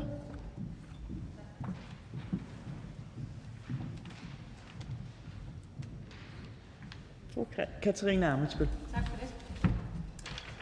Jeg er her i stedet for Mona Jul i dag, og øh, derfor vil jeg lige sige tak for ordet. Du kan få økonomisk hjælp, hvis dit hus bliver oversvømmet, men du kan ikke få hjælp, hvis dit hus lider væsentlige tørkeskader. Det er selvfølgelig ikke fair, og den finansielle forligskreds besluttede derfor at etablere en kollektiv finansieret katastrofeerstatningsordning i stil med de allerede eksisterende løsninger for stormflod og oversvømmelse. Så Konservative vi bakker jo selv sagt op om forslaget, der giver grundlag for en kollektiv finansieret katastrofeerstatning i stil med de allerede eksisterende løsninger for stormflod og oversvømmelser. På den måde så skal boligejerne sikre deres tryghed og erstatning i fald der kommer alvorlige tørkeskader igen, som vi så i 2018, på bygninger, som kan give nogle meget alvorlige skader. Det er selvfølgelig lige den her måde, det så skal gøres på. Man kan sige, at katastrofeerstatning og oversvømmelser det går efter det her 20-års-scenarie. Det kan man jo også se på, om det skal overvejes igen med den hastighed, vi nu ser, at der kommer stigende nedbørsmængder. Så det er jo en helt anden diskussion, når vi skal tænke på, på klimatilpasning og hvordan vi håndterer det. Meget større diskussion, som øh, vi håber, der snart kommer mere hul på. Nu bliver der lagt et, øh, nogle kriterier ned omkring det, der hedder alvorlighedskriterier, og det er jo så i forhold til, hvor stor skadens omfang er. Og der må vi jo også, synes vi, se på, kommer det til at virke efter hensigten. Det er rigtigt, at man laver nogle andre kriterier end dem, der er for oversvømmelser, men jeg tror også, det er vigtigt, at vi holder øje med, om det de rigtige kriterier er, fordi det er en relativt høj øh, Øh, niveau, der skal til af skadesomfang, før man får erstatning. Er der rigtig mange husejere, der bliver ramt af tørke, men som ligger lige under den her 1 million, så må vi jo også lidt som se på det. Og er der nogen, der kommer i klemme mellem denne her, det her lovgivningsforslag i forhold til, hvornår man kan få erstatning, og så i forhold til, hvad de ellers kan få af deres private forsikringsordninger. Så vi, vi støtter forslaget fuldstændig, men må også sige, at vi må nok holde øje med, om det egentlig virker efter hensigten. Tak for ordet. Tak for det. Der er ingen kort bemærkninger, og der er heller ikke flere ordfører i øh, salen, som vil bede om ordet, så nu er vi nået til erhvervsministeren. Værsgo.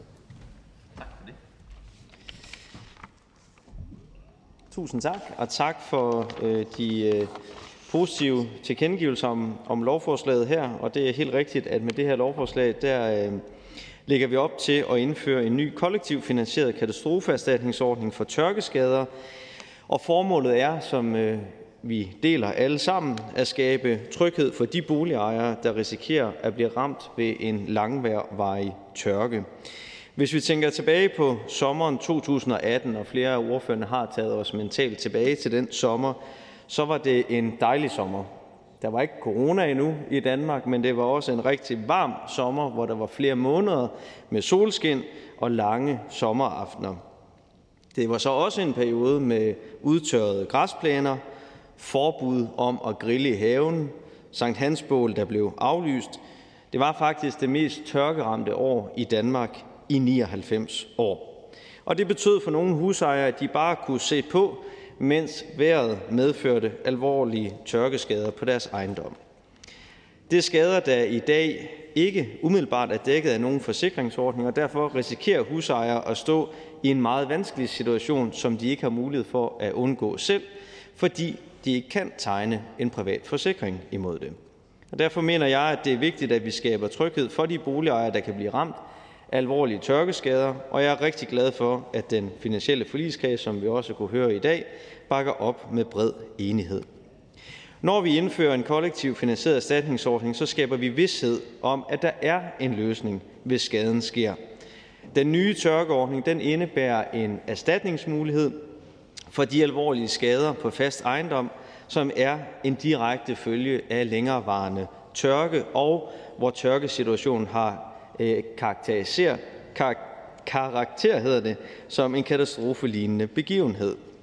Ordningen den bygger på de ganske velkendte principper, som gælder i de katastrofeerstatningsordninger, vi har i dag, omkring stormflod og for oversvømmelse fra vandløb og søer, Setup'et er også det samme, og det betyder, at sager om erstatning for tørke vil blive behandlet af forsikringsselskaberne på samme måde, som de behandler sager om skader, der er skabt af stormflod eller oversvømmelse.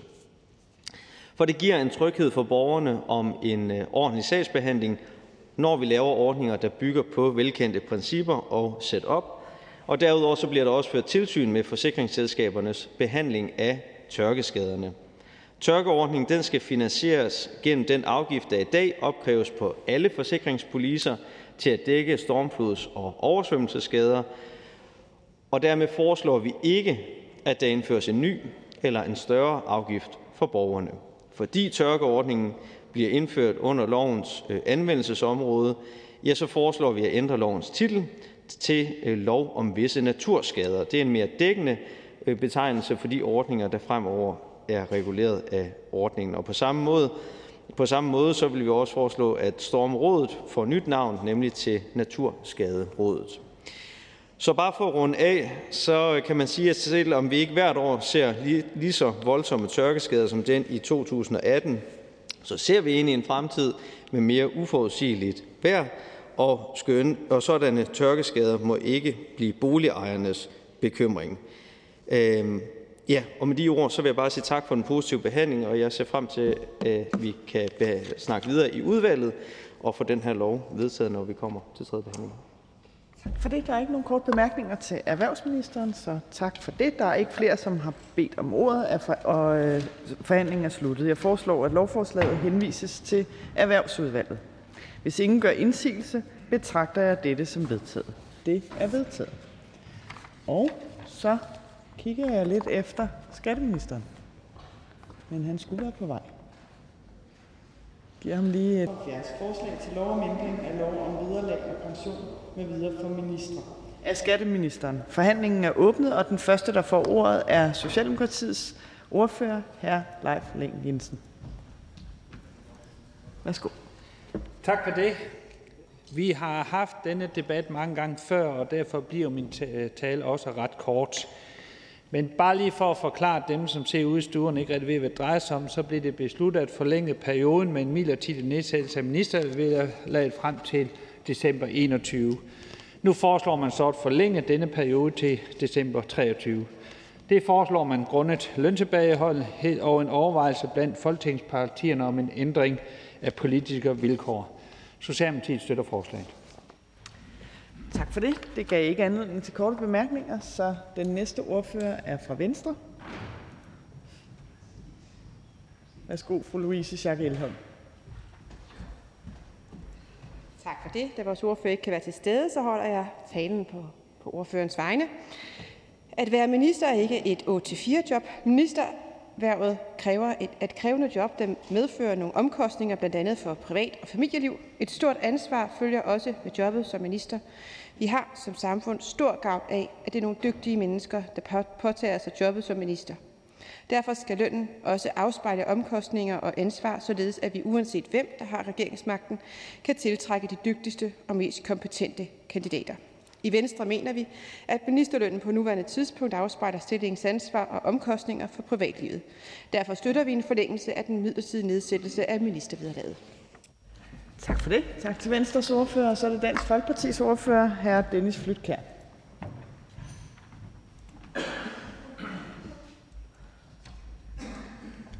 Der har været en ordning i en del år efterhånden, hvor ministers løn er nedsat med 5 procent, og her er det er sådan set en gengang af lovforslaget. Det har været behandlet rigtig mange gange efterhånden. Nu foreslår man så ordningen forlænget ind til 2023, men som sagt er det en genganger, fordi det, jeg tror, det er siden 2010, altså over 10 år, man nu har haft den her ordning, så man kan jo egentlig også godt diskutere, om det ikke burde være permanent.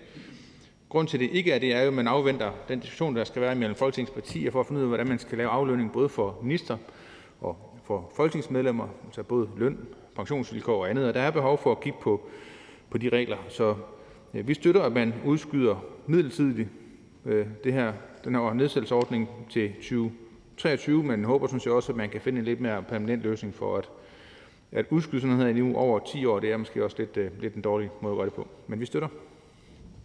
Tak for det til Dansk Folkepartis ordfører, og den næste ordfører er fra Socialistisk Folkeparti, hr. Karl Valentin. Værsgo. Tak for det. Vores ordfører, hr. Jakob Mark, er desværre blevet forhindret i at tage den her debat på grund af sygdom, og derfor så vil jeg læse en kort tale op på vegne af ham. I vores embede som politikere og minister på Christiansborg følger der et krav med om at bruge borgernes midler med fornuft og omtanke, og dermed også et ansvar for, at vi ikke bliver lønførende i forhold til vores vederlæggelse, som vi i Folketinget jo selv kan sætte op eller ned. Derfor bakker SF selvsagt op bag forslaget om at forlænge perioden for midlertidig nedsættelse af grundvederlag til ministre, når ministre i øvrigt har en pæn og stor indkomst for det ansvarsfulde værv, de indtager. Tak for ordet. Det til SF's ordfører, og så er det ordføreren fra det radikale venstre, hr. Rasmus Helve Petersen. Værsgo.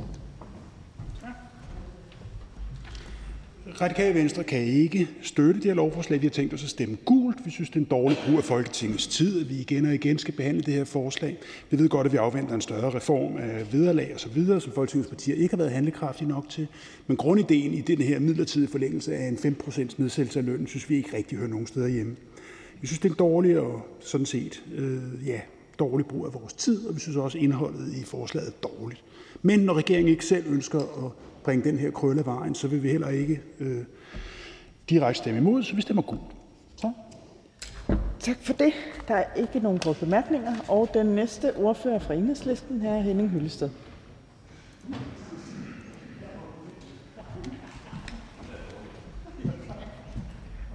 Ja, og jeg er her i, i, i stedet for vores ordfører på området, øh, Peter Velblund. Øh, ja, og det er jo rigtigt, som det allerede er nævnt. Mange steder der er jo tale om forlængelse af en midlertidig periode. Jeg synes også, at man i høj grad kan begynde at stille spørgsmålstegn ved det midlertidige, da det her faktisk er pågået igennem det meste af 10 år.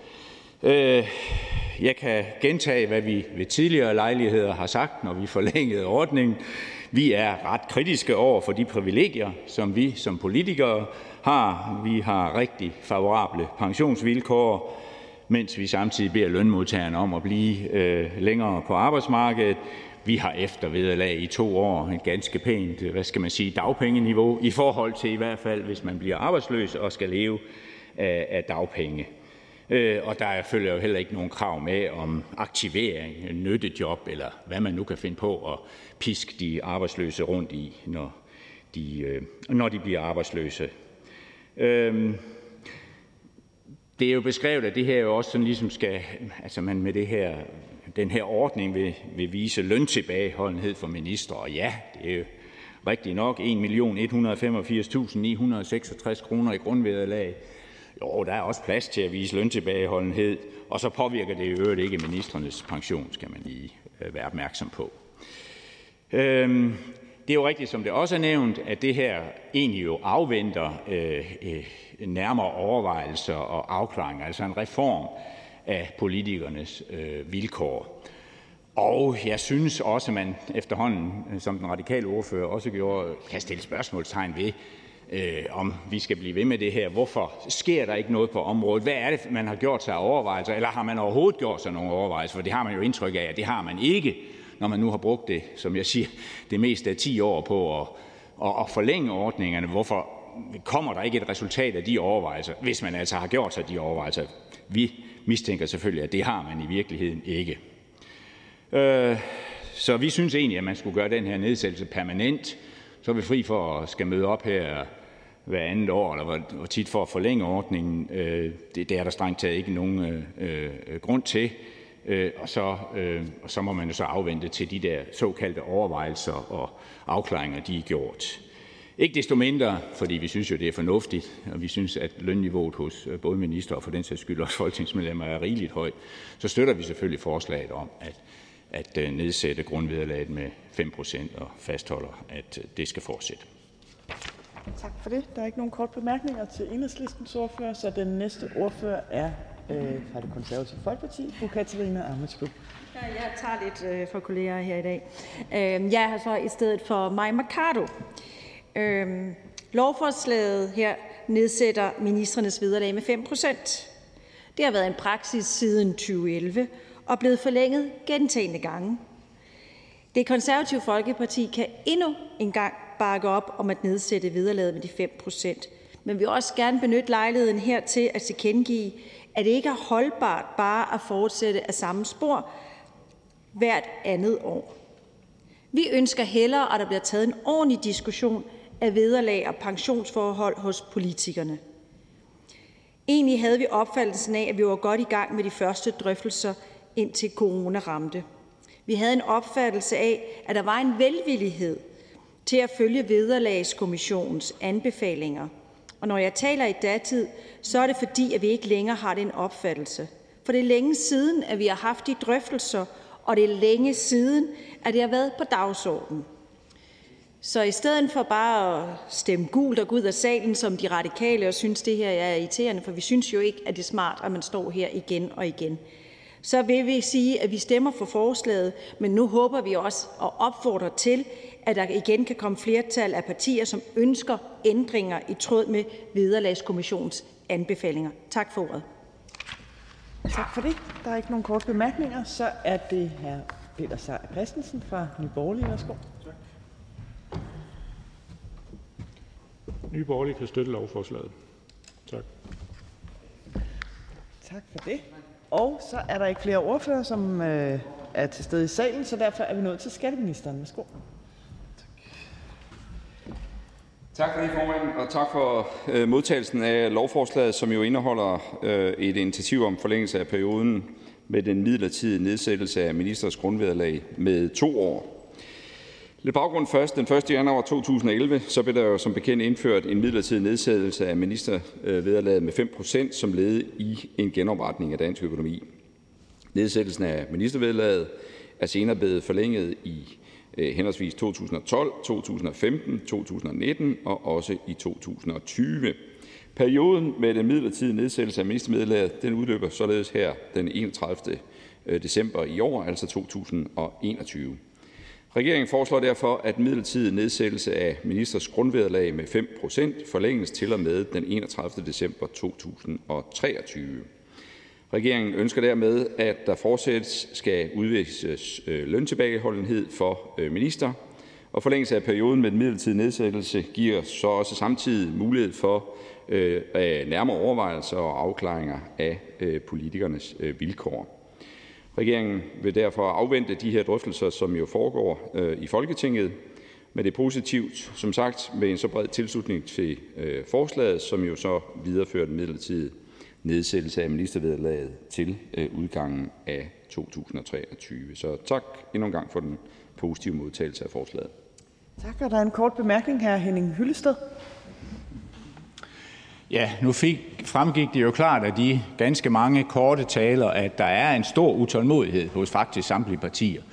Og det har endda fået øh, de radikale til ligefrem at ville stemme gul til det, fordi nu synes man ikke rigtig længere, man kan blive ved med den her trækken øh, tingene i langdrag. Derfor vil jeg selvfølgelig høre ministeren for det første, det går jeg selvfølgelig ud fra, at han har hørt kritikken, og at nu vil vi gerne snart til at se nogle resultater af det der analysearbejde, hvis det overhovedet pågår, og det er så det næste spørgsmål.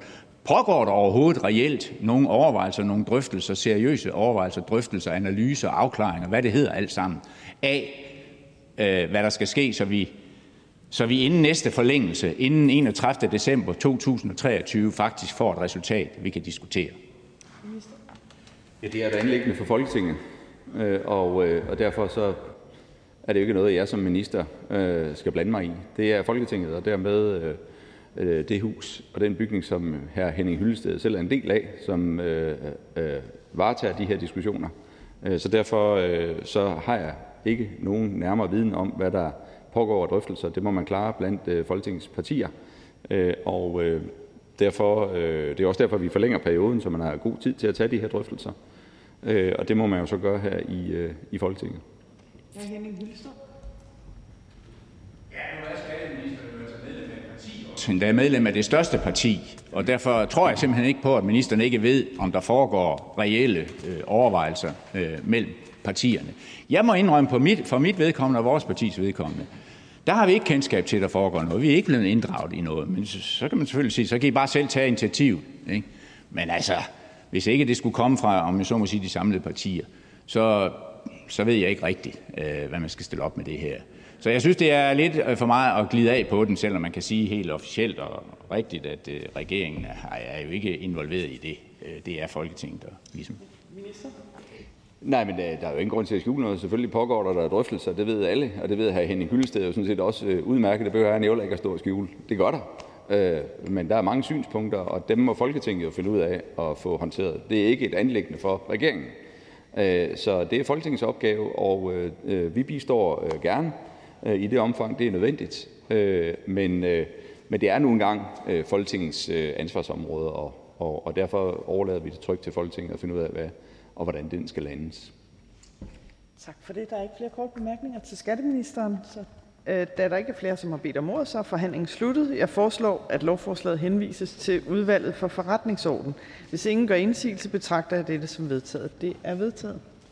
Det næste punkt på dagsordenen er første behandling af lovforslag nummer L 73, forslag til lov om ændring af lov om et indkomstregister, skatteindberetningsloven og skattekontrolloven.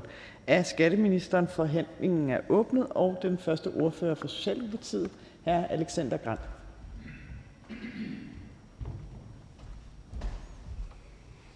Tak for ordet. I Socialdemokratiet er vi optaget af, at vi løbende styrker skattekontrollen og ved at blandt andet at opdatere og udvikle de metoder, der kan bidrage til en mere effektiv og målrettet kontrol. Øh, og derfor er jeg også glad for, at vi i dag skal behandle et forslag, der både handler om at styrke e-skatdata og øh, handler om reguleringen af skatteforvaltningens adgang til registersamkøring. Lovforslaget består af tre dele. For det første så foreslås det, at virksomheder, der har fået tilladelse af Finanstilsynet til at drive virksomhed øh, som finansiel rådgiver, de får mulighed for at bruge e-skatdata. Igennem e-skatdata der kan en finansiel øh, rådgiver ved borgerens samtykke få videregivet oplysninger fra øh, skatteforvaltningen om borgerens økonomiske øh, forhold. Øh, det er noget, der har været efterspurgt i branchen, og det er også noget, som øh, forbedrer øh, vilkårene for brugerne, fordi de er fri for byråkratiet med øh, selv at skulle overføre øh, data. For det andet øh, så foreslås det, foreslås det, at man styrker e-skatdata ved at udvide ordningen, altså udvide mængden af, af oplysninger, som, øh, som kan overføres gennem Øh, e-skatdata, og det er igen naturligvis med borgerens samtykke. Og den tredje og sidste del af lovforslaget øh, det handler om skatteforvaltningens muligheder for at udføre en bedre og mere intelligent kontrol, når en virksomhed øh, anmelder sig til registrering, og der er foretaget en såkaldt registerkontrol. Og det skal ske ved at give skatteforvaltningen adgang til at indsamle, behandle og samkøre data.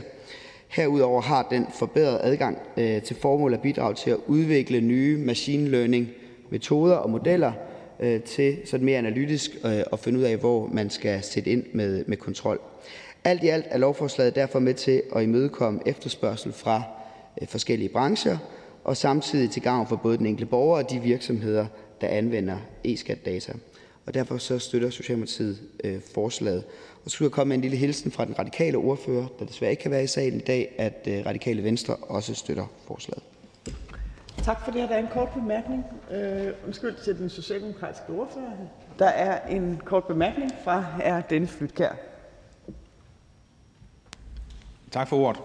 Øh, lovforslaget øh, handler jo i stor grad om, at man skulle kunne føre bedre skattekontrol ved at bruge data, som skatteforvaltningen har, men også kan bruge samtlige data, der ellers er i den offentlige sektor. Og det er jo stort set svært, og i hvert fald næsten umuligt at være imod, at man skal kan bruge data til at fange øh, svindlere svindler og udsøge de rigtige til kontrol. Men der er jo også en anden side af det, mere principielle, fordi hvor er afgrænsning på, hvad man kan bruge dataene til?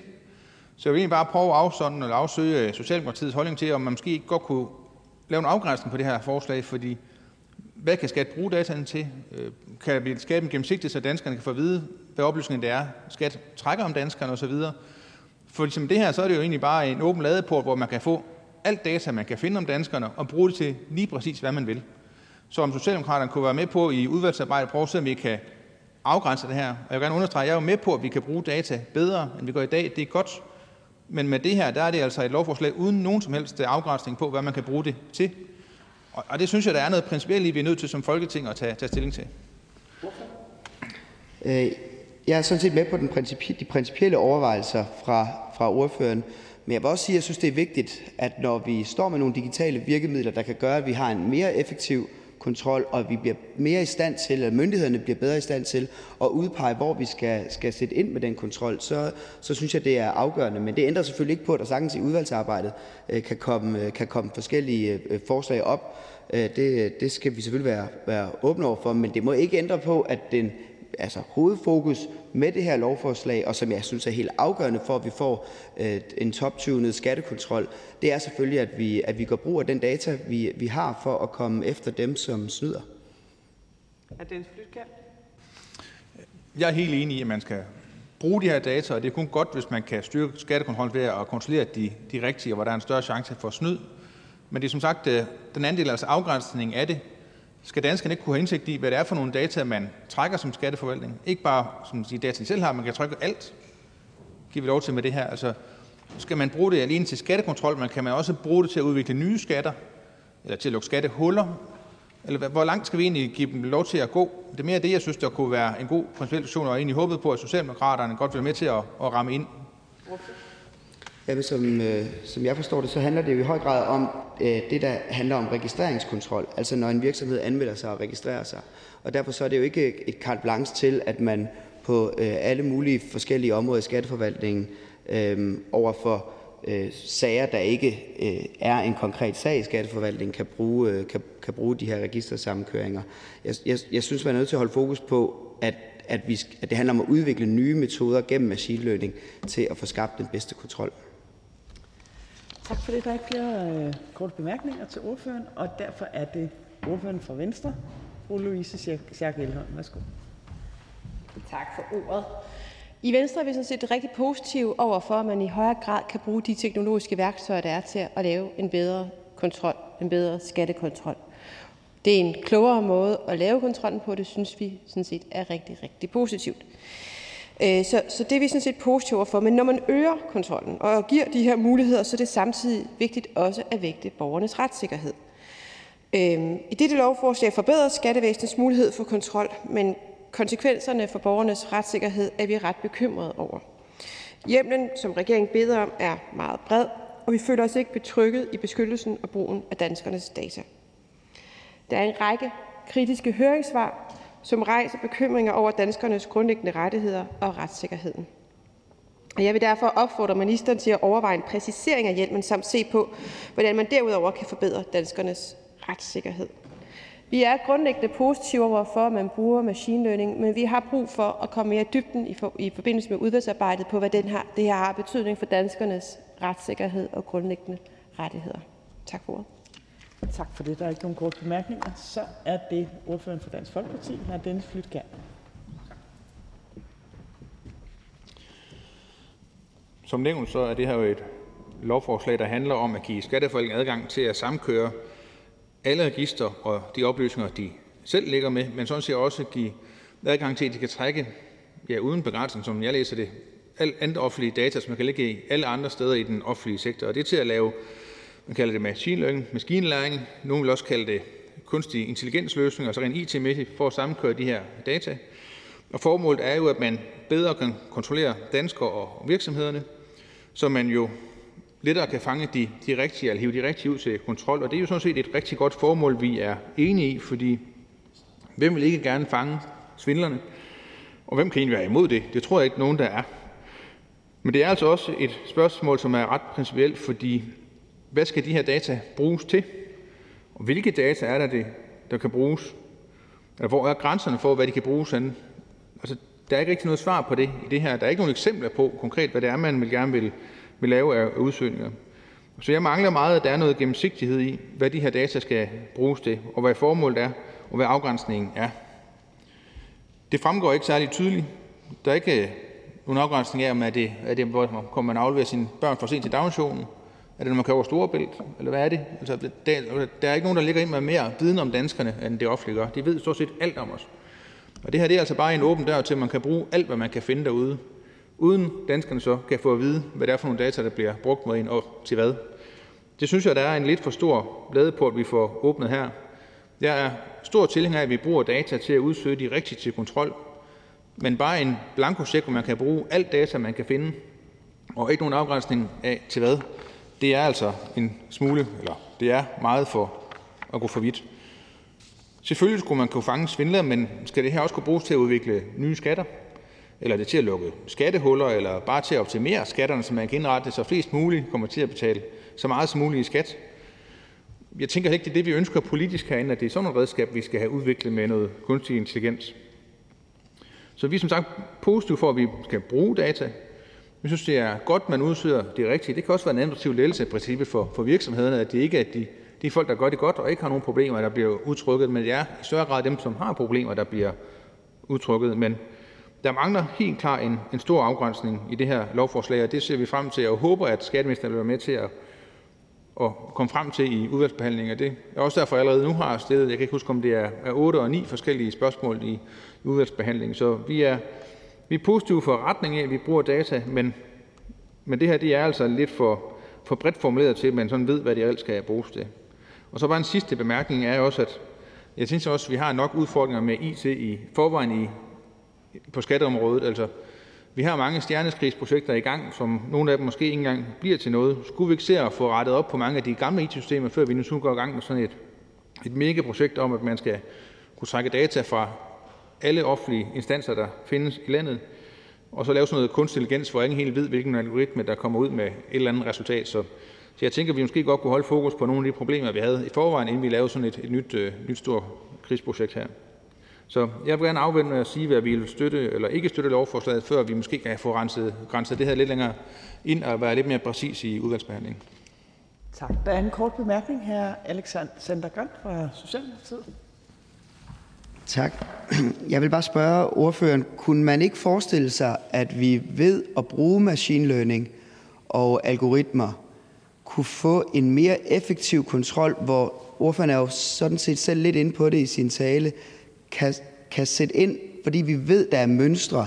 Vi ved, der er, der er gentagende mønstre, når man, når man forsøger at, at snyde i skat. Og der vil vi på den her bag med de her teknologier have mulighed for faktisk at finde de skattesnydere øh, frem for at, at skyde med spredehavl. Kunne man ikke forestille sig det, i stedet for at man skulle være nervøs for, at det sådan er en, en fuldstændig generel Big Brother-overvågning af, af alle borgere? Jo, tak for, for spørgsmålet, fordi så må jeg jo ikke have sagt det tydeligt nok i min øh, ordførertale, for jeg synes faktisk, jeg prøvede på i hvert fald at sige flere gange, at jeg synes, det er en god idé, at man bruger data for netop at ramme de rigtige, og ikke skyde med spredehavl, altså man i større grad rammer svindlerne, og ikke alle mulige andre, som måske ikke har noget svindel, eller skjuler, eller ikke indberetter det rigtige, eller hvad det kan være. Så det er jo, det er jo enig i, og sagde jo også i starten af min tale, hvem kan være imod det? Det er mere afgrænsning i, hvad er det for nogle data, man kan bruge? Hvad kan man bruge det til? Altså, hvor langt kan man gå? Og der er ikke nogen afgrænsning der. Det er mere det, at der også er nogle borgere på den anden side, som måske kunne have ret til at ringe til Skattestyrelsen og sige, hvorfor nogle data har I trukket af mig? Jeg vil gerne vide, hvad I bruger mig. Hvad er det for nogle ting, I bruger? Sådan nogle ting er der ikke for at beskytte borgeren eller virksomheden, og det er det, jeg gerne vil have rammet ind, fordi selvfølgelig skal vi bruge data til at ramme de rigtige. Men jeg synes også, at man rent retssikkerhedsmæssigt bør sætte en afgrænsning på som folketing ret principielt. Hvad kan man bruge data til? Hvorfor nogle data, og hvor langt må man egentlig gå med de her ting? Så det er den, den afvejning, jeg synes, vi skal, vi skal prøve at afsøge i udvalgsarbejdet. Tak for det. Der er ikke flere korte bemærkninger til hr. Dennis Flytkær. Så den, den næste ordfører for Socialistisk Folkeparti, hr. Karl Valentin. Lovforslaget her har to hovedelementer. Et om samkøring af data i skatteforvaltning, og et om at give finansielle rådgiver adgang til e-skat-data. Og samkøring af data det er jo ikke noget, som SF sådan generelt er ovenud lykkelige for. Altså, vi mener, at man fra statens side skal være meget påpasselig, når man deler borgernes data på tværs af offentlige instanser. Borgernes ret til privatliv må ikke tabe på, at staten skal gøre tingene smartere og hurtigere. Men som vi i SF læser forslaget her, så handler de nye initiativer ikke om at dele informationer på tværs af offentlige instanser, men om at samkøre data internt inden for skatteforvaltningen. Og det ser vi ikke umiddelbart som noget, der risikerer at kompromittere borgernes private informationer. Og når data skal samkøres, så er det vigtigt altid at have lovhjemmelen 100% på plads, og det kommer den med det her lovforslag, og det er godt. Det er også godt, at lovforslaget giver Skatteforvaltningen bedre mulighed for at opdage snyd med skatter og med afgifter. Det kan man med de nye, mere datadrevne metoder, som der også lige var op i debatten her, og det er oven i købet samtidig med, at man skaber færre gener for flertallet af borgere og virksomheder, der overholder loven og indberetter korrekt. Og det kan vi i SF kun være positive overfor. Senest har opkrævningen på momsområdet fået hæftig kritik for ikke tilstrækkeligt at opdage snyd, så det er godt, at der generelt ydes en ekstra indsats nu.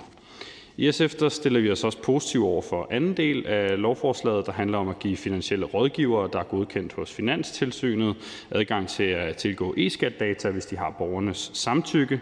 Det er selvfølgelig vigtigt, at Finanstilsynets godkendelse er grundig og ordentlig, og det er vigtigt, at det er helt klart og tydeligt, hvad borgeren giver samtykke til. Men forudsat, at det er det, så skaber forslaget bedre finansiel rådgivning, og det er jo svært at være imod. Af den grund og af de andre grunde, jeg har nævnt tidligere i min tale, så støtter SF lovforslaget her. Tak. Tak for det. Der er en kort bemærkning her. Dennis Flytkær. Tak for talen, og også øh, egentlig, at SF har fokus på, at der skal nødt til at være en indramning af, hvad man kan bruge data til. Men som jeg hørte det, og det kan være forkert, så sagde SF's ordfører, at man ikke havde den opfattelse, at man kunne trække data fra alle mulige andre offentlige instanser, og det kunne være skats egne data. Og det vil jeg bare nævne, at det står faktisk allerede i indledningen på den side 3 i lovforslaget, at man giver adgang til alle andre relevante data, som skat selv synes, der er relevant. Altså, der er ikke en afgrænsning på, hvad der er relevant, og hvad man kan bruge det til. Så det er altså ikke alene skats data. Det er alt data, vi med det her siger, man kan trække, hvis man selv synes, det er relevant. om det ikke kan være et problem ifølge SF's øjne, at man sådan giver en, en blankocheck. Jeg forstod det sådan, at det kun handlede om at samkøre data internt for skatteforvaltningen, også selvom man måske kan hente andre steder fra. Og umiddelbart, som vi har læst det her, synes vi ikke, det virker problematisk. Men vi er selvfølgelig øh, meget åbne over for at kigge på øh, afgrænsninger. Og jeg hørte også øh, her Dennis Flytkjærs spørgsmål tidligere til hr. Alexander Grant, selvom jeg lige var ude af salen. og fulgte med på skærmen der, øh, og, og er helt bestemt klar på at se på, om der er nogen måde, det her skal rammes ind på, hvis der kan være nogle, nogle problematikker ved det. Vi har ikke kunne finde det store, da, da vi gennemgik det, og vi synes, det har nogle ret øh, væsentlige elementer, det her forslag, også i, i forhold til at bekæmpe øh, snyd og så videre. Så derfor er vi som udgangspunkt øh, punkt for det, men vi vil gerne være med til at kigge på udvalgsbehandling, om der er nogle måder, det skal rammes ind på. Hr. Dennis Flytkær. på svaret. Jeg vil bare prøve at læse øh, afsnit 4 op på side 3. Derudover foreslås det, at skatteforvaltningen skal kunne indsamle og behandle alle nødvendige oplysninger om fysiske og eller juridiske personer, økonomiske og erhvervsmæssige forhold fra andre offentlige myndigheder og offentligt tilgængelige kilder med de oplysninger, skatteforvaltningen er i besiddelse af. Altså man kan hive fat i alle andre offentlige myndigheder og køre i sin egen oplysning, hvis man synes, det er relevant. Så, så det er ikke kun skats egne oplysninger, men sådan set alle andre relevante, som de ja, så selv finder relevante. Så der er ikke nogen grænse på, at det kun er sin egen data. Men det vil stadigvæk være noget, man samkører internt for skatteforvaltningen, som jeg forstår det. Og det er det, der er jo relevant for os. Tak for det. Der er ikke flere korte bemærkninger. Tak til SF's ordfører. Og så er det hr. Henning Hyllested fra Enhedslisten.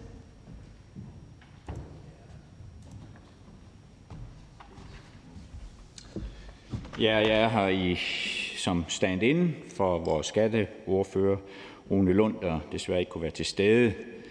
Øh, Så jeg vil læse den tale op, han har stukket mig i hånden, om jeg så må sige. Jeg vil dog gerne for egen regning tilføje, at øh, vi er, det vil talen selvfølgelig også vise, at vi er meget enige med Dansk Folkepartis øh, skatteordfører i nogle af de bemærkninger, som, som han har fremført. Men øh, lovforslaget indeholder jo flere elementer om databehandling af personers og virksomheders skatteindberetninger. Den del, som vedrører skatteforvaltningens muligheder for at indsamle, behandle og samkøre data med henblik på at udvikle machine learning-modeller samt gennemføre en mere datadreven kontrol, den har modtaget kritik i, øh, i høringssvarene. Øh, Og enhedslisten er, øh, det er jo ikke fordi enhedslisten er positiv over for en forbedret øh, skattekontrol, men det skal selvfølgelig altid sikres, at borgere og virksomheder ikke stilles dårligere i forhold til retssikkerhed.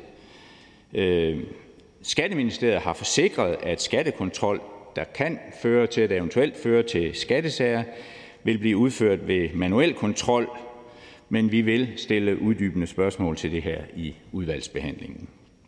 I forhold til elementet om adgang til e-skat-data for finansielle rådgivere, så har vi også spørgsmål til den del i udvalgsbehandlingen. Vi mener, at der kan være et problem i at give rådgivere i store finanskoncerner mulighed for at indhente og potentielt videregive oplysninger inden for koncernen, indhentet fra e-skat-data. Hvis man tager for eksempel Danske Bank, som både driver et realkreditinstitut og ejendomsmælerfirma, udover at drive bank, øh, her vil det ikke være i forbrugerens interesse, at informationer kan deles på tværs, da det kan forringe en forhandlingssituation. Desuden har vi desværre tidligere set problemer med, at man i en finansiel virksomhed tror, at det er en rådgiver, man sidder overfor, men hvor det i virkeligheden er en salgskonsulent, der oven i købet har til formål at sikre Øh, virksomheden indtjening. Hvis det altså lykkes at få folk til at investere i særlige låntyper, kan det være investeringsprodukter. Og derfor vil vi stille spørgsmål til, hvordan det kan sikres, at den øgede adgang til informationer for finansielle rådgiver ikke kan føre til dårligere forhold øh, for borgerne og for forbrugerne i det hele taget. Så vi forbeholder os vores øh, stillingtagen til, øh, til, til lovforslaget, øh, til vi har været igennem udvalgsbehandlingen. Tak for det. Der er ikke nogen korte bemærkninger til enhedslistens ordfører, og jeg kan ikke se flere øh, ordfører i salen, som vil have ord, så vi er nået til skatteministeren.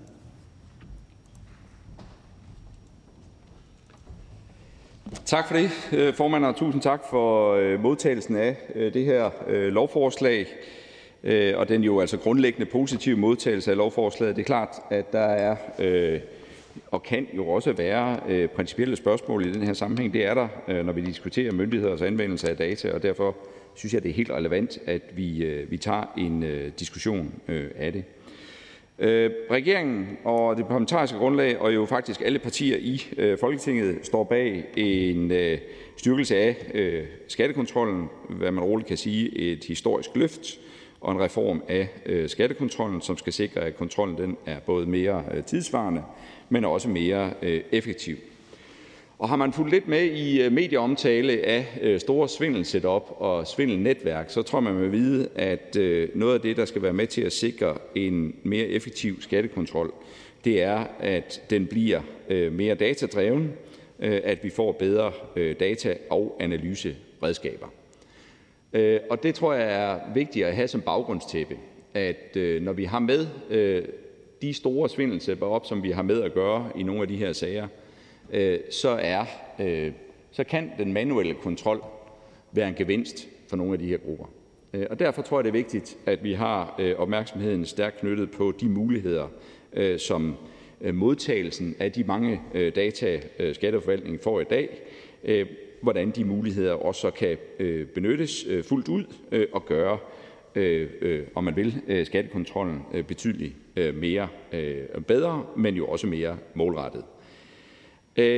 Målet er jo udover så, at vi skal være bedre til at benytte data og det også data som et analyseredskab, ja, så er målet jo selvfølgelig også, at det skal være nemmere at gøre det rigtigt for virksomheder. Øh, og øh, det er en vigtig prioritet for regeringen, at vi fortsat har fokus på at skabe gode rammer for øh, vores øh, erhvervsliv. Og derfor er det jo klart, at når man kigger på lovforslaget, ja, så tager vi jo fat på dels nogle gode elementer, men jo som så også er med til at lette de administrative byrder for erhvervslivet og for helt almindelige danskere. Det skal jeg vende tilbage til. Med lovforslaget ja, får Skatteforvaltningen så mulighed for at udvikle nye og mere tidsvarende metoder til at sikre en mere effektiv og målrettet kontrol øh, på øh, Skatteministeriets område. Ved udviklingen og anvendelse af for eksempel machine learning-modeller, ja, så er virkeligheden jo den, at så bliver øh, kontrollen jo både mere datadreven, men den bliver også mere intelligent, om man vil. Skatteforvaltningen vil med anvendelsen af de her modeller jo blandt andet kunne sikre en højere og mere stabil træfprocent i forhold til, hvem der efterfølgende skal udtages til nærmere kontrol. Med lovforslaget så præciseres det, at øh, der også vil kunne foretages registersamkøring i forbindelse med den kontrol, Skatteforvaltningen gennemfører, når en virksomhed anmelder sig til øh, registrering. Formålet med den her kontrol ja, er jo at forhindre, at der registreres virksomheder, som har til formål at begå svig. Så det er en fremrykket kontrol ved indgangen til Skatteforvaltningen. Og hvorfor det? Fordi at nogle af de kæmpe svindelsetup, vi har set, har udnyttet, at den kontrol ikke har været der, og er kommet ind i systemet og øh, har øh, brugt den adgang til øh, desværre ret hurtigt at få øh, fat i øh, også meget store summer. Det har været omtalt i medierne, og flere ordfører har udtalt, at der var behov for, at Skatteforvaltningen rent faktisk tog fat om det her, og det er det, øh, der sker nu. Fordi ved at foretage den her kontrol øh, tidligere, ja, så, afskedes, øh, eller så afskæres virksomhederne jo øh, som sagt fra at øh, påføre staten øh, meget store, øh, ofte også meget store øh, tab. Kontrollen skal således være med til at sikre øh, korrekt registrering af virksomheden, forebygge restancer og identificere og forhindre virksomheder, der potentielt vil begå svig i at blive registreret i øh, Skatteforvaltningen. Når det præciseres, at Skatteforvaltningen kan foretage registersamkøring i kontroløjemed øh, i øh, registreringsfasen, ja, så sikrer vi øh, Skatteforvaltningen de bedste muligheder for at sætte en effektiv stopper for de virksomheder, der ikke har reelle hensigter i at opnå en registrering hos Skatteforvaltningen. Det er det, der er pointen med det her. Med lovforslaget så får finansielle rådgivere som sagt også mulighed for at anvende e-skat-data. Det vil gøre det nemmere for både rådgiver og for den enkelte borger øh, i de situationer, hvor en række oplysninger om borgerens økonomiske forhold er nødvendige i forbindelse med, at øh, virksomheden øh, skal yde rådgivning. Både den finansielle rådgiver og borgeren slipper jo så for besværet med bunker af papir om, og med borgernes økonomiske oplysninger. Med e-skat-data ja, så bliver oplysningerne sendt sikkert og digitalt direkte fra Skatteforvaltningen til den finansielle rådgiver. Men det er vigtigt at understrege, at Skatteforvaltningen selvfølgelig kun kan videregive oplysninger via e-skat-data, når borgeren har givet sit udtrykkelige øh, samtykke til det. Der taler om et forslag, der har været efterspurgt af rådgiverbranchen. Med de fordele, øh, der er for både rådgiver og for danske forbrugere, så er jeg glad for, at vi nu også er kommet videre med forslaget. Udover forslaget så om at gøre det muligt for finansielle rådgiver at anvende e-skatdata, er det ønsket at øh, gøre systemet endnu bedre for alle de virksomheder, der i dag anvender det. Lovforslaget indeholder derfor også initiativ om, at oplysninger, der i dag indberettes til Skatteforvaltningens kvartalsvis, skal kunne indgå som en del af de oplysninger, en virksomhed kan få med øh, e-skat-data, altså i den nye ordning. Det betyder, at de samlede oplysninger, en virksomhed vil kunne få, i endnu højere grad giver et aktuelt og retvisende billede af den enkelte borgers økonomi. Det kunne eksempelvis være en bank, Øh, som jo så vil få et bedre grundlag for at vurdere en borgers økonomi, inden det besluttes, om der kan øh, stiftes et lån hos banken. Afslutningsvis, øh, vi svarer selvfølgelig øh, gerne på de spørgsmål, som der rejses, og jeg synes, det er helt relevant, at vi tager en en drøftelse af de spørgsmål, der er rejst, også i høringssvarene. Jeg har godt set, at FSR, altså skatterevisorerne, Øh, er ude med øh, med et høringssvar. Jeg tror, det er vigtigt øh, i den sammenhæng, og jeg kan se, at spørgsmålene selvfølgelig kommer i forlængelse af den debat, der har været. Det er vigtigt at få sagt, at nødvendigheden af de oplysninger, som Skatteforvaltningen skal have, skal understreges. Det står jo også i lovforslaget.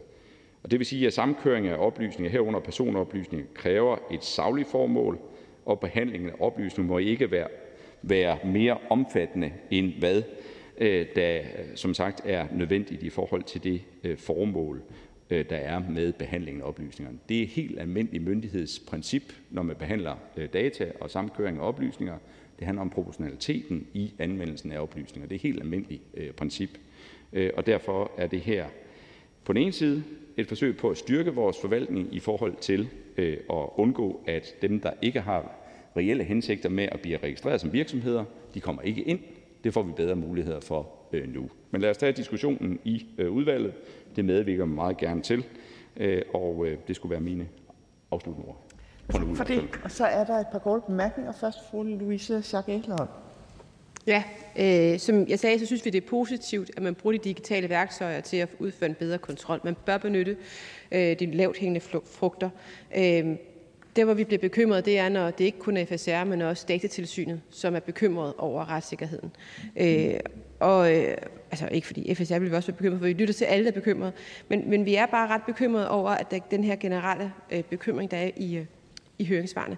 Og der vil jeg så spørge ministeren om, hvorfor ministeren har valgt at lave hjelmen så bred, som den er. Altså, hvorfor den ikke øh, præciseret nærmere? Minister?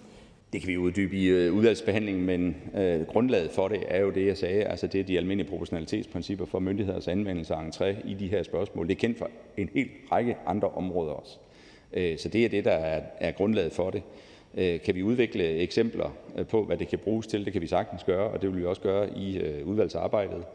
Øh, jeg tror, jeg vil sige det sådan, at nu har jeg jo godt nok kun været, øh, haft øh, øh, været her i øh, lidt over øh, to år efterhånden, men jeg må sige, med de sager, der bliver omtalt i medierne, så tror jeg, at det man altså det vi jo i fællesskab godt ved, og det vi sidder og kæmper med, når vi laver brede aftaler om styrkelse af kontrollen, så er det jo lige nøjagtigt det her. Altså der er behov for at vi kan bruge dels de mange tusind data, vi får, bedre, og der er behov for, at vi kan bruge, om man vil, intelligent dataanvendelse, altså det her machine learning, til at sætte nogle stopklodser ind, som så gør, at folk de bliver udtaget til manuel kontrol.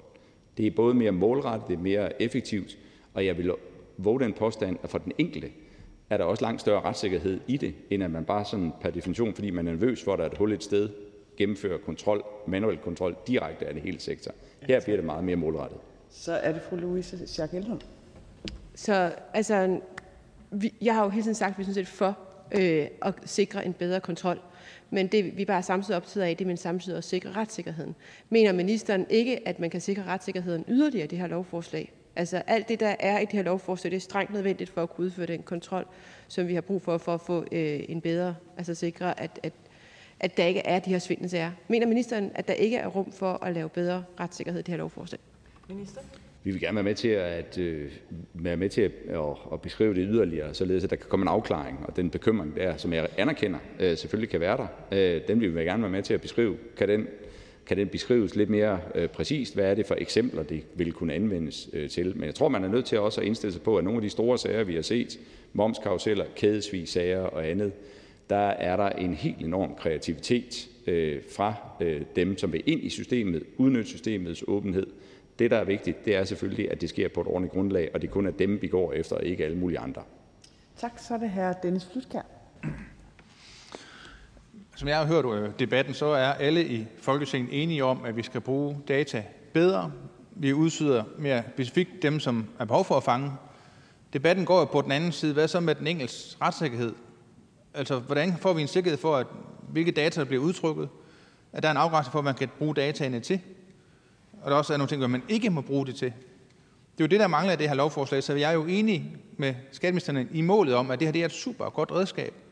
Men der er bare ikke nogen afgrænsning på, hvad man kan bruge det til. Kan, altså, er ministeren ikke enig i, for eksempel, at, at en borger skulle da kunne få at vide, hvad er det for nogle data, de bruger om mig?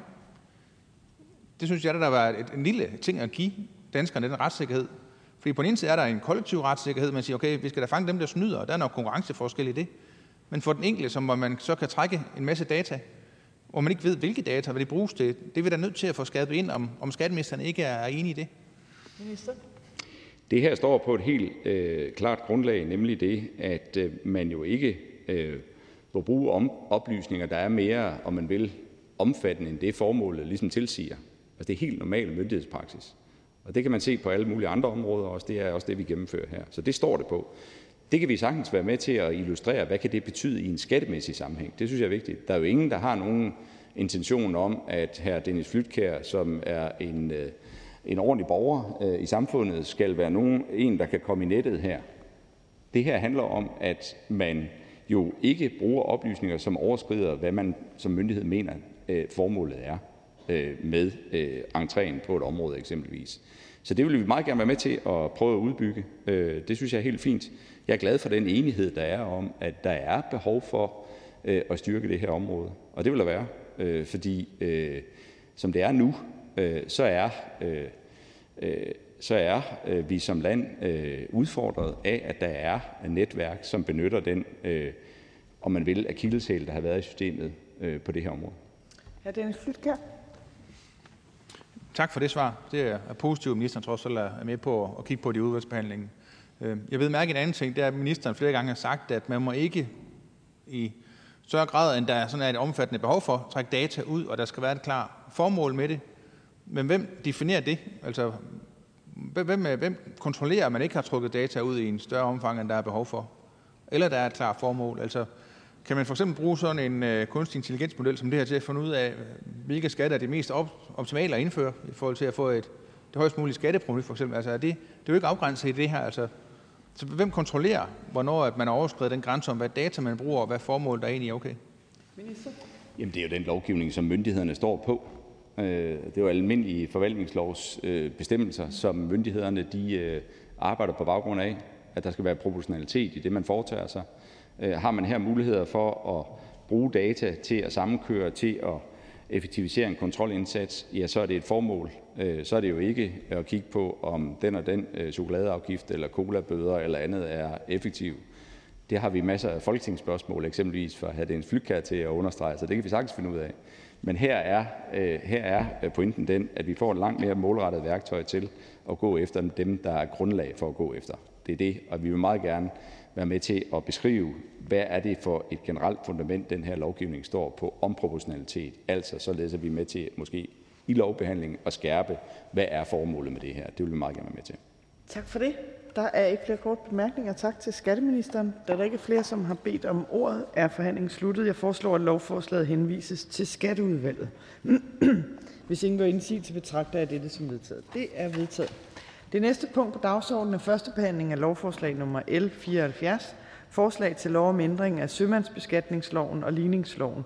Af skatteministeren (Forhandlingen er åbnet). og Den første øh, ordfører er fra Socialdemokratiet, her Alexander Grandt. Tak for ordet, formand. Baggrunden for det øh, lovforslag, vi nu skal behandle, øh, er, at sømandsfradragsordningen har karakter af statsstøtte, øh, og i den sammenhæng så skal den godkendes af, af kommissionen. Jeg mener, det er hver, hver 10 år. Øh, det stiller nogle øh, vigtige krav om, hvordan vi på den ene side øh, øh, støtter en maritim sektor, og på den anden side lever, oplever, efterlever undskyld, de krav, som, som kommissionen kan have til ordningen. Den maritime sektor er generelt udsat for stor international konkurrence, og derfor er det vigtigt at have nogle skatteordninger, der indebærer at statsstøtte, kan opretholdes og udformes så optimalt som overhovedet muligt. For det første drejer det sig om, at øh, søfolk, der øh, arbejder ombord på fartøjer, som regelmæssigt sejler med passagerer mellem havne i EU eller EØS-medlemsstater, skal være statsborgere i et EU- eller EØS-medlemsstat for at være berettiget til sømandsfradrag. Dernæst foreslås det, at øh, regelmæssig passagersejlads til havne i EØS-medlemsstater sidestilles med sådan sejlads til havne i EU-medlemsstater og ikke tredje lande, som tilfældet er øh, i dag. Og for det tredje så foreslås øh, en række ændringer af refusionsordningen for sandsuger, som har til formål at give rædderier, der udøver øh, virksomhed med sandsuger, bedre vilkår i Danmark. Det har i den forbindelse været vigtigt for regeringen, at refusionsordningen ikke blev indskrænket ved den seneste statsstøttegodkendelse, og derfor bringes støtten efter ordningen op på et niveau, der på mange måder tilsvarer det tidligere støtteniveau. For det skal fortsat være attraktivt for sandsugerrederier at drive deres virksomhed fra Danmark. Endelig så er den sidste del af lovforslaget øh, handler om øh, at ændre øh, i listen over lande på EU's sortliste over skattelylande, på den måde så sikrer vi, øh, sikres det, at listen tager højde for de ændringer, øh, der er foretaget i rådet. Det drejer sig om øh, blandt andet tre lande af Anguilla, Dominica og Seychellerne, som er blevet fjernet fra listen. Øh, men derudover så er Trinidad og øh, Tobago kommet på listen. Øh, lovforslaget det forventes at medføre umiddelbart mindre proveny på 19 millioner kroner i 2022 og frem. Øh, derfor så helt opsummeret, så kan Socialdemokratiet støtte forslaget, og det skal jeg hilse fra De Radikale Venstre og sige, at det kun kan Radikale Venstre også. Tak for det. Der er en kort bemærkning fra hr. Henning Hyllested. Ja, ordføreren har fuldstændig ret i, at øh, der her, konkret det her lovforslag, er tale om, om en statsstøtteordning, en blandt mange statsstøtteordninger, Øh, på det her område, altså i forhold til rædderierne. Jeg vil bare høre sådan helt generelt, hvad, hvad mener ordføreren egentlig om at det forhold, at vi her har med en branche at gøre, som egentlig har en ganske fin indtjening og har haft det i, gennem mange år, men som nu i 2021 og forventet også i 2022 og måske flere år frem, hvor det jo rent faktisk eksploderer, hvor indtjeningen hos rædderierne eksploderer. Kan man sådan med rimelighed blive ved med at sige, at, at, at skatteyderne de skal holde hånden under en branche, under en rædderibranche, som faktisk tjener kassen, for at sige det rent ud? Det er, det er Socialdemokratiets opfattelse, at vi jo i hvert fald er nødt til at forholde os til, hvordan det globale, de globale vilkår ser ud for, øh, for, for rædderierne, og at der i andre lande også er en lang række støtteordninger til, til rædderierne. Derfor ville det være ærgerligt at sende en masse dansk, øh, dansk arbejdskraft ud øh, af landet. Og derudover vil jeg sige, at det er jo ikke, en, det er jo ikke kun til, til, til et enkelt rædderi, det er støtte til, til en, en hel branche. Som, så, så ja, der kan være rædderier, som, som tjener penge. Der kan også være rædderier, der, der enten nu eller i fremtiden øh, vil have endnu mere brug for, for sådan en ordning. Øh, så det, det er vores opfattelse, at i kraft af, at der er øh, de her former for vilkår øh, rundt omkring i verden, øh, så kan vi ikke tåle i Danmark bare at afskaffe det hos os. Hr. Henning Hyllested. Ja, ordføreren, altså det er jo den sædvanlige argumentation. Øh, den er bestemt ikke ny. Og det er jo den sædvanlige argumentation, at, at det her det handler om dansk arbejdskraft og for at bevare dansk arbejdskraft. Men det er jo en kendskærning, at der ikke er meget dansk arbejdskraft tilbage på, på, på mange rædderier, især dem, der er disflaget. Øh, og det er jo også bestridt flere gange, men altså helt tilbage i nullerne af de økonomiske vismænd, som har bestridt, at det her har nogen særlig stor samfundsøkonomisk betydning, hvis man, hvis man for eksempel flade ud. Så, så øh, det, det, det er jo en argumentation, som ikke holder, når det kommer til stykket. Men jeg ved godt, det er den gængse. Jamen, jeg, jeg ved ikke, om, om den ikke holder. Altså, der, der bliver jo tjent øh, øh, penge i, øh, i den her branche. Jeg synes, det vil være yderst ærgerligt øh, at sende det til, til andre lande, når vi har mulighed for øh, at sikre, at vi også i fremtiden har en, en ordentlig maritim øh, sektor. Det, det bakker Socialdemokratiet op omkring. Hvis, hvis hele verden kunne blive enige om, at man ikke længere på verdensplan giver støtteordninger til, til rædderier, øh, så vil man jo have et, et, et, et mere, noget, der mere ligner et frit marked, og så kunne man selvfølgelig genoverveje det her, men, men det ser jeg ikke for mig, at vi står overfor. Tak for det. Der er ikke flere korte bemærkninger til Socialdemokratiets ordfører, så nu er det Venstres ordfører. Hr. Kim Valentin, værsgo.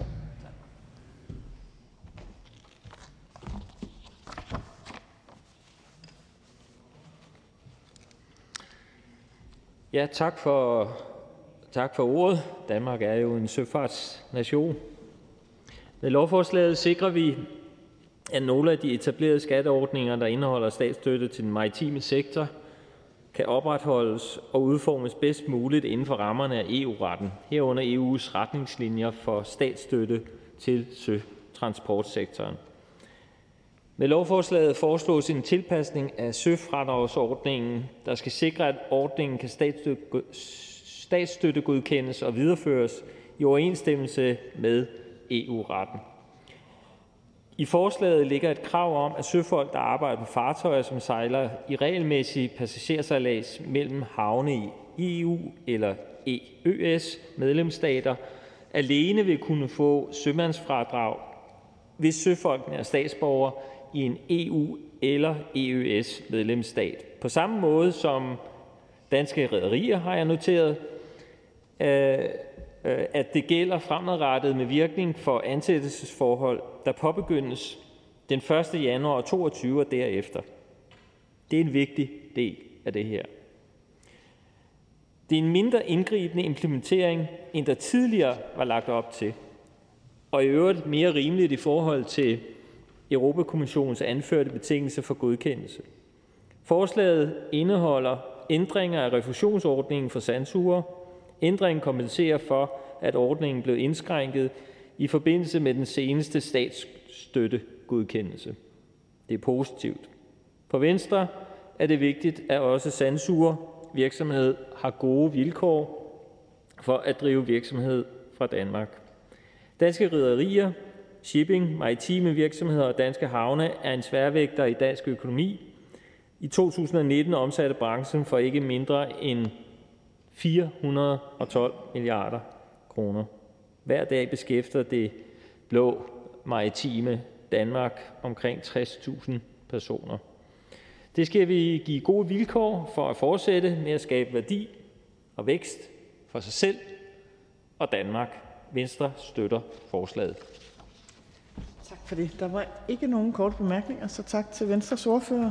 Og så er der så er det her Dennis Flytkær fra Dansk Folkeparti. En af de få, der er her. Det her lovforslag indeholder flere forskellige elementer, som jeg vil øh, nævne øh, i den rækkefølge, vi står i lovforslaget.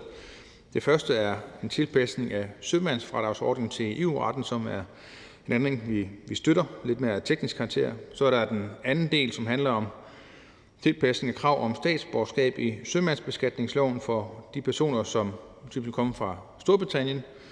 Det er en aftale, man har lavet efter Storbritannien er gået ud af EU, så man har sikret, at de trods alt de skibe, der sejler mellem øh, England og Danmark for eksempel, at de stadigvæk kan, kan køre den her ordning, og det støtter vi også. Så er der det tredje punkt, som hedder bedre vilkår for anvendelse af funktionsordning for sandsuger. Og der er det vigtigt, at man lige har historikken med, fordi, for det er jo kun ganske få år siden, 2019, som jeg husker det, at man forringede vilkårene for den præcis samme branche. Dengang der advarede branchen, og det gjorde Dansk Folkeparti sådan set også, og var begge var imod, at man lavede den forringelse, fordi det gav dårligere vilkår for de danske skibe, end det gjorde for skibe, der for eksempel var indregistreret i Holland, fordi Holland havde en mere lempelig ordning, og de holdt sig inden for EU-reglerne. Så allerede dengang gjorde vi opmærksom på, at det var lidt spøjst, at man så behov for at forringe den danske del, når den hollandske trods alt var inden for reglerne. Eller dengang blev det sagt, at det ville give en kæmpe konkurrencemæssig ulempe for de danske skibe. Det ville koste arbejdspladser. Og dengang blev det så afvist både af regeringen, men sådan set også et, et stort flertal i Folketinget, fordi vi stillede faktisk ændringsforslag nummer 10 helt specifikt, hvor det kun var Nye Borgerlige, der stemte for Dansk Folkepartis ændringsforslag. Resten af Folketinget de stemte imod. Og nu er man så kommet på andre tanker, og det er jo sådan set positivt nok. Nu er man så blevet enige, at det er uholdbart, at der er lempelige regler i andre EU-lande, end der er i Danmark. Så derfor vil man så sjovt nok rulle tilbage til det, som vi faktisk præcis foreslog for et par år siden, og branchen selv gjorde opmærksom på. Men bedre sent end aldrig. Men det er jo trods alt ærgerligt, synes jeg, for branchen, at man skulle igennem de her år med dårligere konkurrenceregler, end der har været i andre EU-lande. Så vi støtter selvfølgelig, at man kommer tilbage til det, som vi selv kæmpede for i 2019, og er glad for, at regeringen så trods alt også er kommet med på, at, at det var en fejl, at man gjorde det dengang. Så nok siger man jo i lovforslaget, at, at det var faktisk aldrig intentionen for regeringen at forringe vilkårene for den her branche, selvom branchen selv sagde, at det var det, man gjorde. Og nu har man så fundet ud af, at det var sådan set rigtigt, at det, man gjorde dengang, at det, det, det var måske ikke lige det bedste, man, man lige fik øh, foreslået. Så det er jo positivt nok.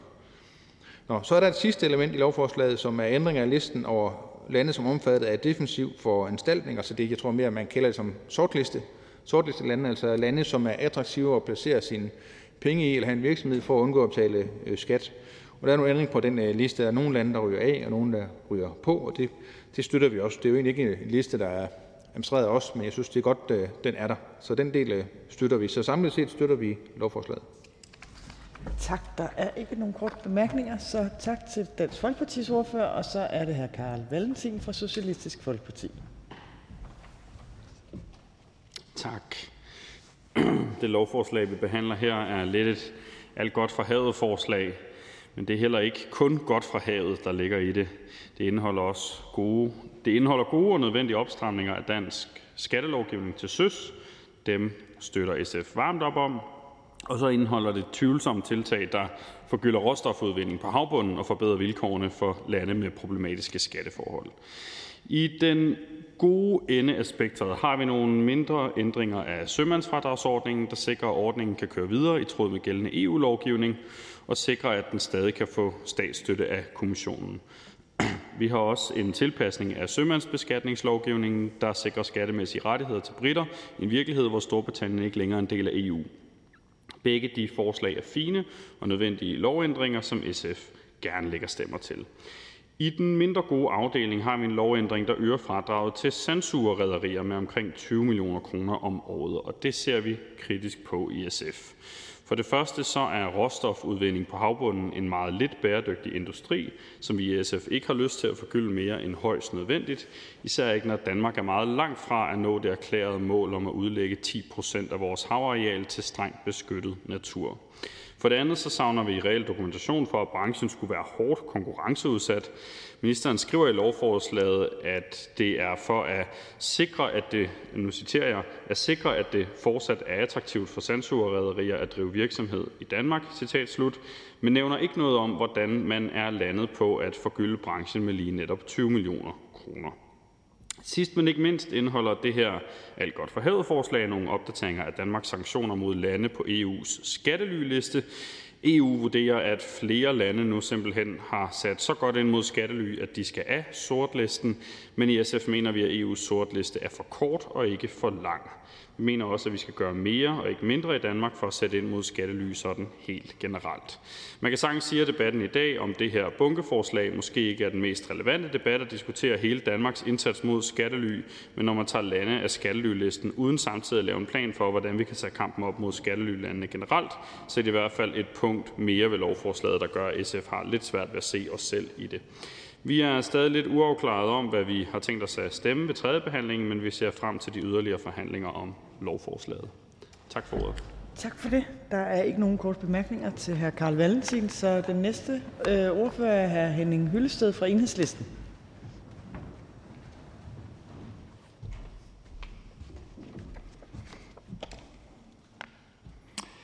Ja, øh, Enhedslisten har, øh, det tror jeg er bekendt, har det meget stramt med al den statsstøtte, som florerer i rederibranchen. Ikke mindre end fire ordninger øh, er der tale om. Der er DIS-ordningen, der er tonnageskatten, der er sømandsfradrag, som vi behandler her, eller en del af det i hvert fald, og der er refusionsordningen for sandsug.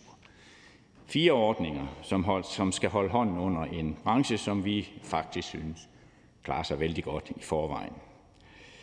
Øh, vi undrer os over, at der til stadighed Øh, er en branche, som gennemgående tjener godt, og at den i den grad skal understøttes af skatteyder i det her land. Alene disordningen og tonnageskatten koster øh, den danske stat 2 milliarder kroner om året i statsstøtte. Og helt grotesk bliver det jo så efter vores mening, når man ser på den indtjening, som rædderierne står over for i år og næste år, og måske også i årene fremover. Mærsk har lige meddelt, at de øh, har en indtjening for tredje kvartal i år, for bare et kvartal, på 35 millioner kroner efter skat. Og at man har en forventet indtjening på på over 100 milliarder kroner, formentlig i, i, i nærheden af 120-150 milliarder kroner for hele 2021. Vi synes, det er vildt, at man bliver ved med at opretholde så omfattende en statsstøtte til en branche, som tjener så godt. Øh, når man ser på selve lovforslaget, så kan vi som en godt støtte kravet om, øh, øh, at de søfarende har statsborgerskab i et EU- eller et EØS-land. Det er klart, at det betyder, at beskæftigelsen på de pågældende passagerskibe, er det jo tale om, den vil rette sig mod søfolk fra de her lande, altså herunder Danmark. Det er jo fornuftigt nok. Det er også fornuftigt nok at ligestille EU- og EØS-havne øh, med hensyn til øh, sømandsfradraget. Det får som konsekvens, at øh, dem, som sejler på Norge, de ikke længere kan få det store øh, sømandsfradrag, og alt andet lige betyder det jo så faktisk mindre statsstøtte. Men som der også øh, står i bemærkningerne, det er godt nok så lille et beløb, så det ikke er nævneværdigt. Øh, Øh, og vi synes også, det er fint, at øh, UK-statsborgere øh, de sidestilles med statsborgere fra EU-lande. Så langt, så godt. Men hvad vi ikke bryder os om, det er, at man nu øh, tilbageruller øh, de opstramninger af refusionsordningen for sandsuger, som jo øh, tidligere er vedtaget, i øvrigt på EU's krav, og jeg er da meget enig med ordføreren for Dansk Folkeparti om, at øh, det er jo et sjovt sjov, øh, spillen frem og tilbage, der, at øh, på det ene tidspunkt, så er det EU, og på det andet tidspunkt, øh, så, så kan det alligevel godt lade sig gøre. Øh, refusionsbeløbet det udgjorde i 2020 30 millioner kroner, til sammenligning i 2019 60 millioner kroner. Man mener selvfølgelig, at beløbet er påvirket af corona, altså de mindre aktiviteter som følge af corona, men der er alligevel ingen, der skal bilde mig ind, at øh, beløb i den størrelsesorden, hvad enten det er 30 millioner eller 60 millioner, eller for den sags skyld lidt mere, beløb i den størrelsesordning det har afgørende betydning for konkurrenceevnen i forhold til udenlandske rædderier øh, på det her område med hensyn til, til sandsugning. Øh, slutligt øh, mener vi så, at, øh, at øh, om øh, sortlisten og øh, putte Trinidad og Tobago øh, på sortlisten, fordi man ophæver dobbeltbeskatningsordningen med det pågældende land, og samtidig fjerner man tre andre lande. Altså, det har vi ikke ret mange kommentarer til. Vi synes jo i forvejen, det er ikke ubekendt, at øh, EU's øh, sortliste øh, med hensyn til skattelylande er en ren joke.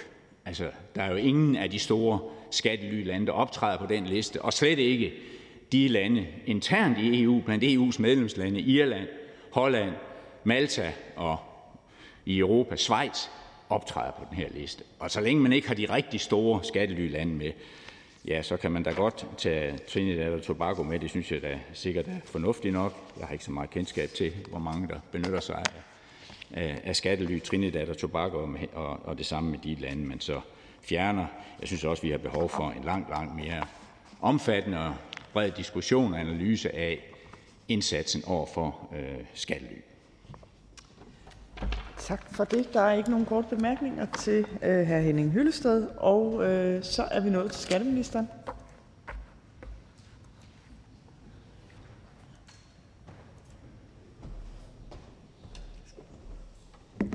Tak for det, formand, og øh, tak for den positive modtagelse af lovforslaget.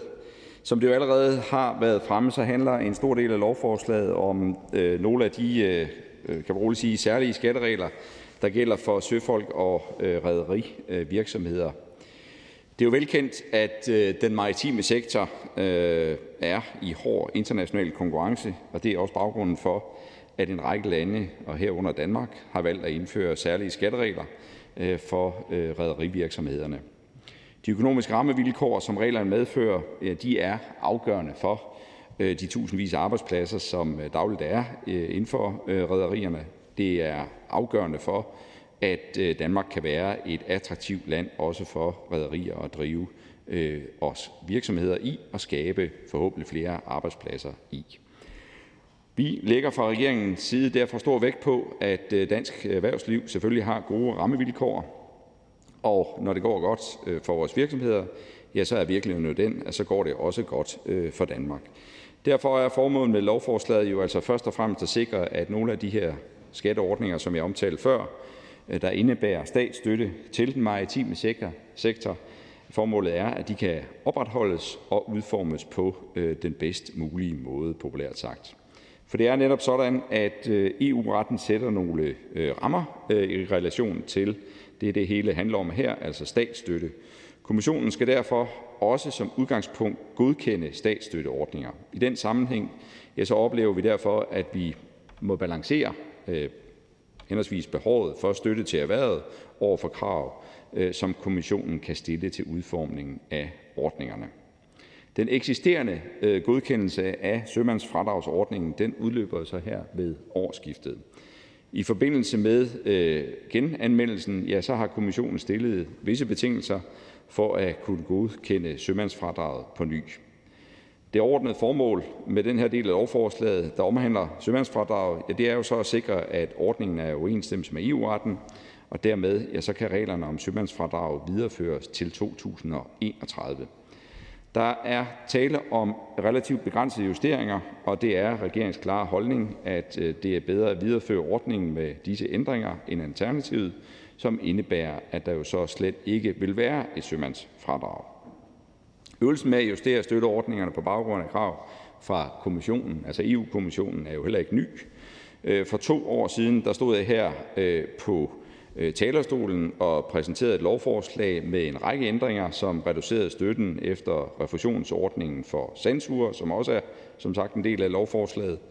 Og som man kunne høre dengang, så var det jo øh, selv sagt ikke et forslag, som var populært hos branchen. Det var heller ikke et forslag, som regeringen selv havde ønsket sig, og derfor så lovede jeg jo dengang, at jeg ville undersøge mulighederne for at forbedre ordningen. Derfor er jeg glad for at stå her i dag, hvor vi taler om et nyt forslag, der skal bringe støtten tilbage på det niveau, øh, der svarer til tidligere. Det skal ske ved at hæve refusionssatsen, at ændre reglerne for, hvilke øh, søtransportaktiviteter der er refusionsberettiget, og at indføre en mere lempelig fortolkning af det såkaldte 50-procents-krav. Det er, øh, eller Øh, der er gået, kan man roligt sige, et øh, stort arbejde øh, forud for den konkrete udformning af ændringerne, og selvom ændringerne ikke er godkendt af Europakommissionen endnu, ja, så er det forventningen, at ændringerne vil kunne godkendes. Det står jeg fast på, og det er det, der vil blive arbejdet for. Det er min forhåbning, at ændringerne her de vil være med til ikke bare til at fastholde, undskyld, men også at tiltrække sandsugerfartøjer under dansk flag, og det vil bidrage til at skabe vækst og sikre arbejdspladser hos øh, rædderierne og i de tilknyttede erhverv. Det sidste element i lovforslaget det vedrører jo så de øh, øh, skattesanktioner, de såkaldte defensive foranstaltninger, som de også omtales, som tidligere i år blev indført imod øh, EU's lande på øh, altså EU's sortliste over skattelylande. Der er tale om ændringer af, hvilke lande der skal så være omfattet af de her skattesanktioner. I starten af oktober Øh, øh, er der øh, sket en revidering af EU's sortliste, hvor tre lande som sagt er blevet fjernet fra listen, øh, blandt andet Seychellerne. Og de tre lande ja, de er blevet fjernet fra sortlisten, fordi de har gjort fremskridt med implementering af OECD-standarden for informationsudveksling, som er det centrale her. Da de så ikke længere frem indgår på sortlisten, skal øh, de defensive foranstaltninger jo selvfølgelig heller ikke længere finde anvendelse øh, og det skal sikres, øh, og det sikres så med lovforslaget.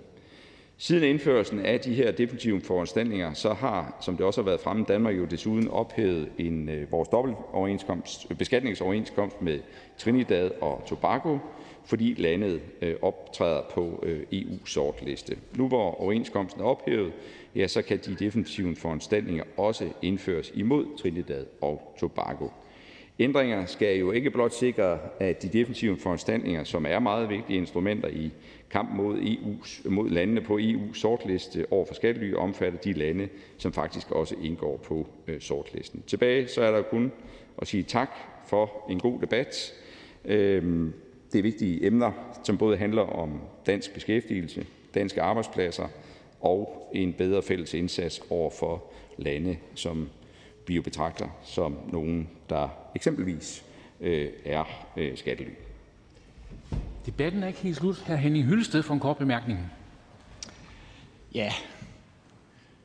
Mener ministeren virkelig, at et beløb på 60 millioner kroner, som var beløbet, refusionsbeløbet for sandsuger i 2019, at det har, ministeren sagde selv, afgørende betydning for, hvor sådan et, øh, et rederi med sandsuger øh, placerer sin aktivitet? Minister? Øh, det kan det meget være, vel have, og det kan jo ikke afvises. Det er selvfølgelig samlede, de samlede konkurrencebetingelser, et hvert erhverv ser på, når de skal investere. Og man kan jo bestemt ikke afvise, at det vil have en afgørende betydning i den enkelte investering. Her Henning Hylsted. Nej, men min pointe er selvfølgelig, at det her det er statsstøtte.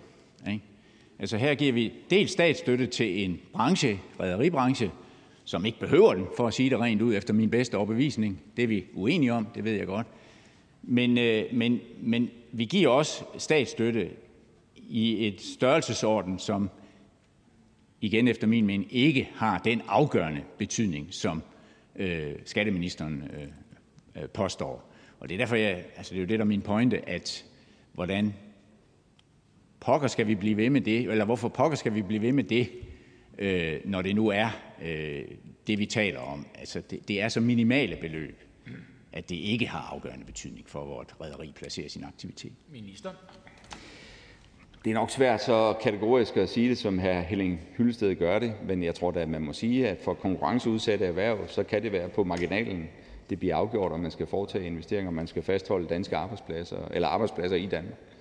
Det tror jeg, hvis man spørger nogle af, af virksomhederne i den her branche, er det, der er udslagsgivende. De sidder og kigger på marginalen, øh, og hvad er det, der skal gøre, at vi vil fastholde vores arbejdspladser i Danmark. Og det kan vel være det her, som det kan være andet. Det indrømmer jeg gerne. Øh, og derfor så er det jo en samlet vurdering. Øh, og regeringens vurdering er, at det her det kan være afgørende, og derfor har vi selvfølgelig arbejdet og kæmpet for det, som jeg sagde i min ordførsel. Vi siger tak til ministeren. Og da der ikke er flere, som har bedt ord om ordet, er forhandlingen sluttet, og jeg foreslår, at lovforslaget henvises til skatteudvalget.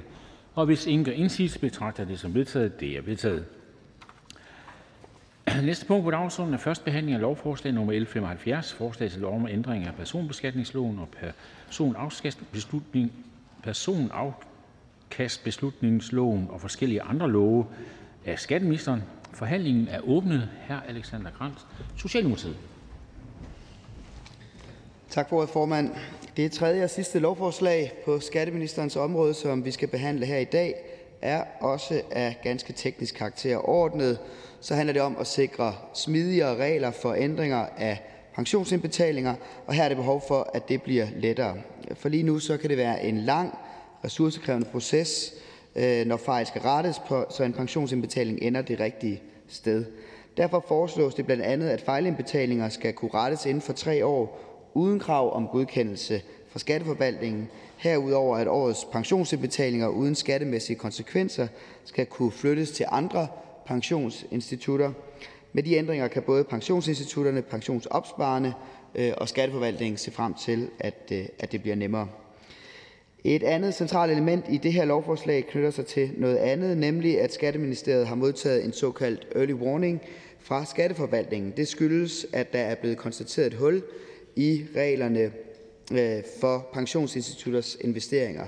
Hullet giver den utilsigtede mulighed for at fradrage samme værditab to gange ved at skifte princip for indkomstopgørelsen. På den baggrund så foreslås det at lukke hullet, og det foreslås, at virkningen skal gælde fra fremsættelsesdatoen, som var onsdag i sidste uge. I Socialdemokratiet mener vi, det er afgørende at reagere hurtigt på det her, så vi får stoppet, øh, så vi får stoppet øh, for, at reglerne kan udnyttes utilsigtet. Et tredje element i lovforslaget ligger op til øh, lempelig indfasning af det kommende forbud fra Finanstilsynet mod placering af unoterede aktier i børneopsparinger og selvpensioneringskontorer. Endelig så skal det sidste element i lovforslaget sikre korrekt beskatning af beløb, der tilbagebetales øh, til pensionsinstitutter, f.eks. i form af rabat på omkostninger for, for investeringer. Som jeg indledte med, så er det et ganske teknisk lovforslag. Det er også et lovforslag, som består af en række forskellige elementer med forskellige formål, men fælles for dem alle, øh, så bidrager de til at sikre mere robuste og smidige regler for pensionsbeskatningen. Og samtidig bidrager det til, at skattereglerne ikke kan udnyttes i strid med hensigten. Der er derfor tale om et om en lang så meget vigtigt lovforslag, som øh, Socialdemokratiet naturligvis bakker op om. Og endnu en gang skulle jeg sige fra den radikale ordfører, at det gør radikale venstre også. Tak til ordføreren. Der er ikke nogen korte bemærkninger, og derfor går vi videre til hr. Kim Valentin, Venstre. Tak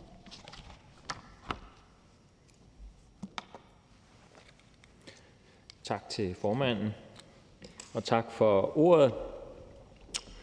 Som den øh, øh, socialdemokratiske ordfører var inde på, sætter lovforslaget ind med en række tiltag for at styrke beskatningsreglerne, så de også i praksis lever op til hensigten.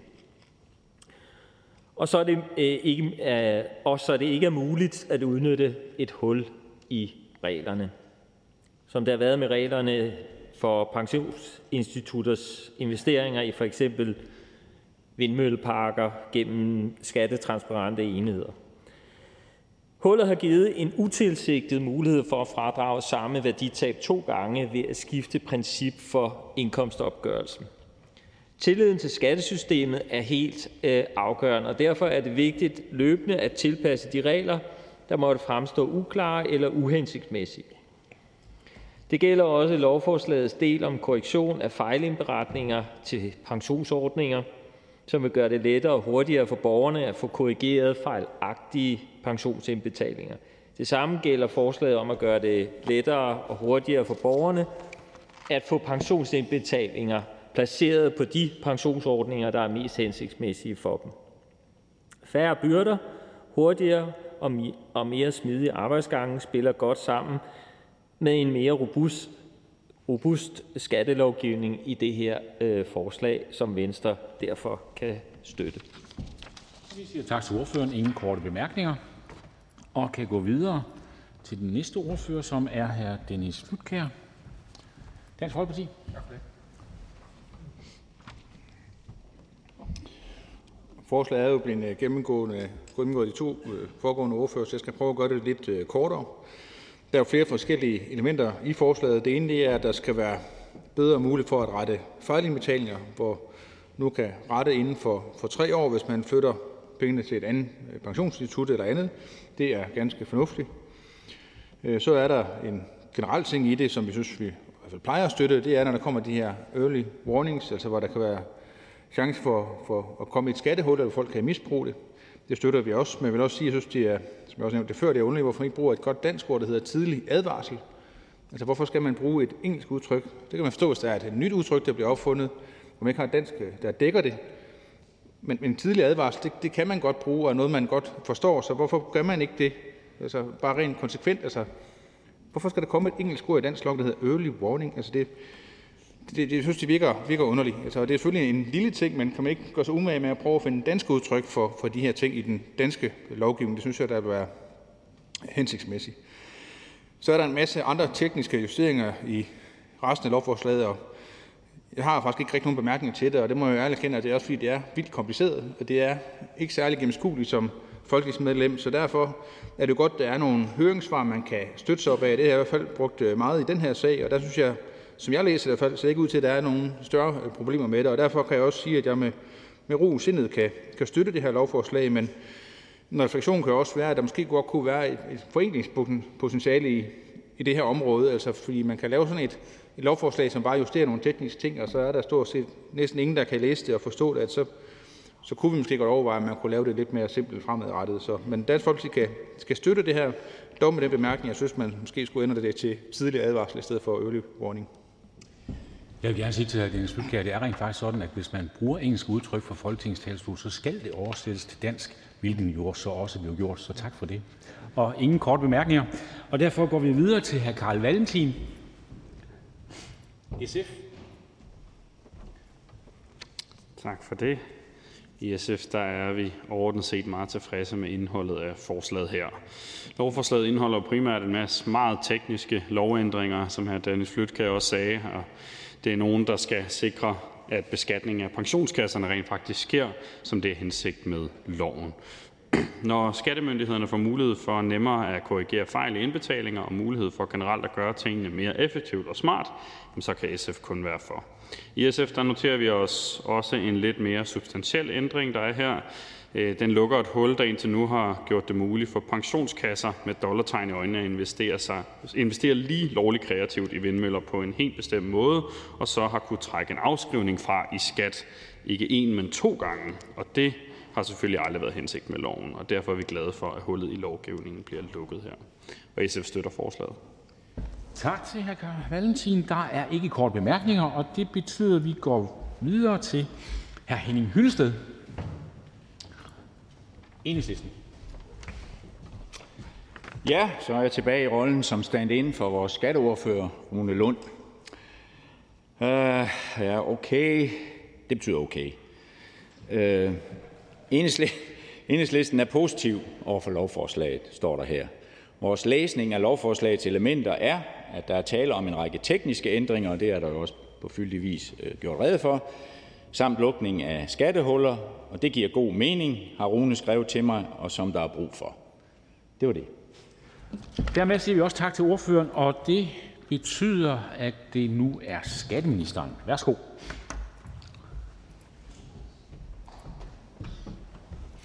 Tak for det, øh, formand, og uh, tusind tak for modtagelsen af det her uh, forslag. Uh, Øhm, vi skal nok øh, finde ud af at få øh, skrevet early warning på den korrekte måde. Man kunne skrive den danske oversættelse i parentes efterfølgende. Det kunne være måske det brede kompromis på sådan en fredag eftermiddag. Det tror jeg, vi prøver at arbejde med i øh, Skatteministeriet. Vi har haft større udfordringer med, så det tror jeg også godt, vi kan klare øh, her. Så, øh, men tak for inspirationen, her Dennis Flydtkjær. Det er jo fuldstændig rigtigt, at det er øh, det, det handler om. Det er en tidlig advarsel, øh, som, øh, som vi jo traditionelt øh, bredt øh, har øh, øh, kunne håndtere, og det er jeg glad for, at jeg også kan høre, at vi kan øh, igen. Så det finder vi ud af. Og jeg medgiver selvfølgelig, at det her lovforslag det er øh, meget omfangsrigt, og det er også øh, meget, meget øh, teknisk. Øh, og øh, men altså, det er jo klart, øh, som det også er fremgået, så er øh, opfattelsen jo selvfølgelig, at alle elementer de er øh, ganske øh, velbegrundede. Og jeg synes også, det er værd at bemærke, som også her Dennis Flytkær var inde på, altså når man kigger i høringssvarene igennem til lovforslaget, så er det relativt få kommentarer, der har været, og det skyldes øh, formentlig også, at øh, Skatteministeriet faktisk har været i meget, meget tæt dialog med pensionsbranchen om øh, mange af forslagets centrale elementer. Men det er klart, at det vil selvfølgelig være vanskeligt også herfra for den tid, jeg har, at kommentere på alle elementerne i forslaget, og derfor Øh, bistår vi selvfølgelig gerne med øh, tekniske, eventuelle tekniske spørgsmål i øh, udvalgsbehandlingen. Helt overordnet så kan jeg dog sige, at de forskellige ændringer i lovforslaget jo selvfølgelig har forskellige formål. På et helt centralt punkt ja, så bidrager lovforslaget til meget smidigere regler, regler for ændringer af pensionsindbetalinger, som reglerne er nu, så kan der gå lang tid og bruges mange ressourcer, før fejl faktisk kan rettes, så en øh, pensionsindbetaling lander øh, populært sagt det rigtige sted. Lovforslaget gør det som sagt øh, meget lettere at foretage de her ændringer. Det giver både ressourcebesparelser for pensionsinstitutterne, for den enkelte pensionsopsparer og selvfølgelig også for skatteforvaltningen.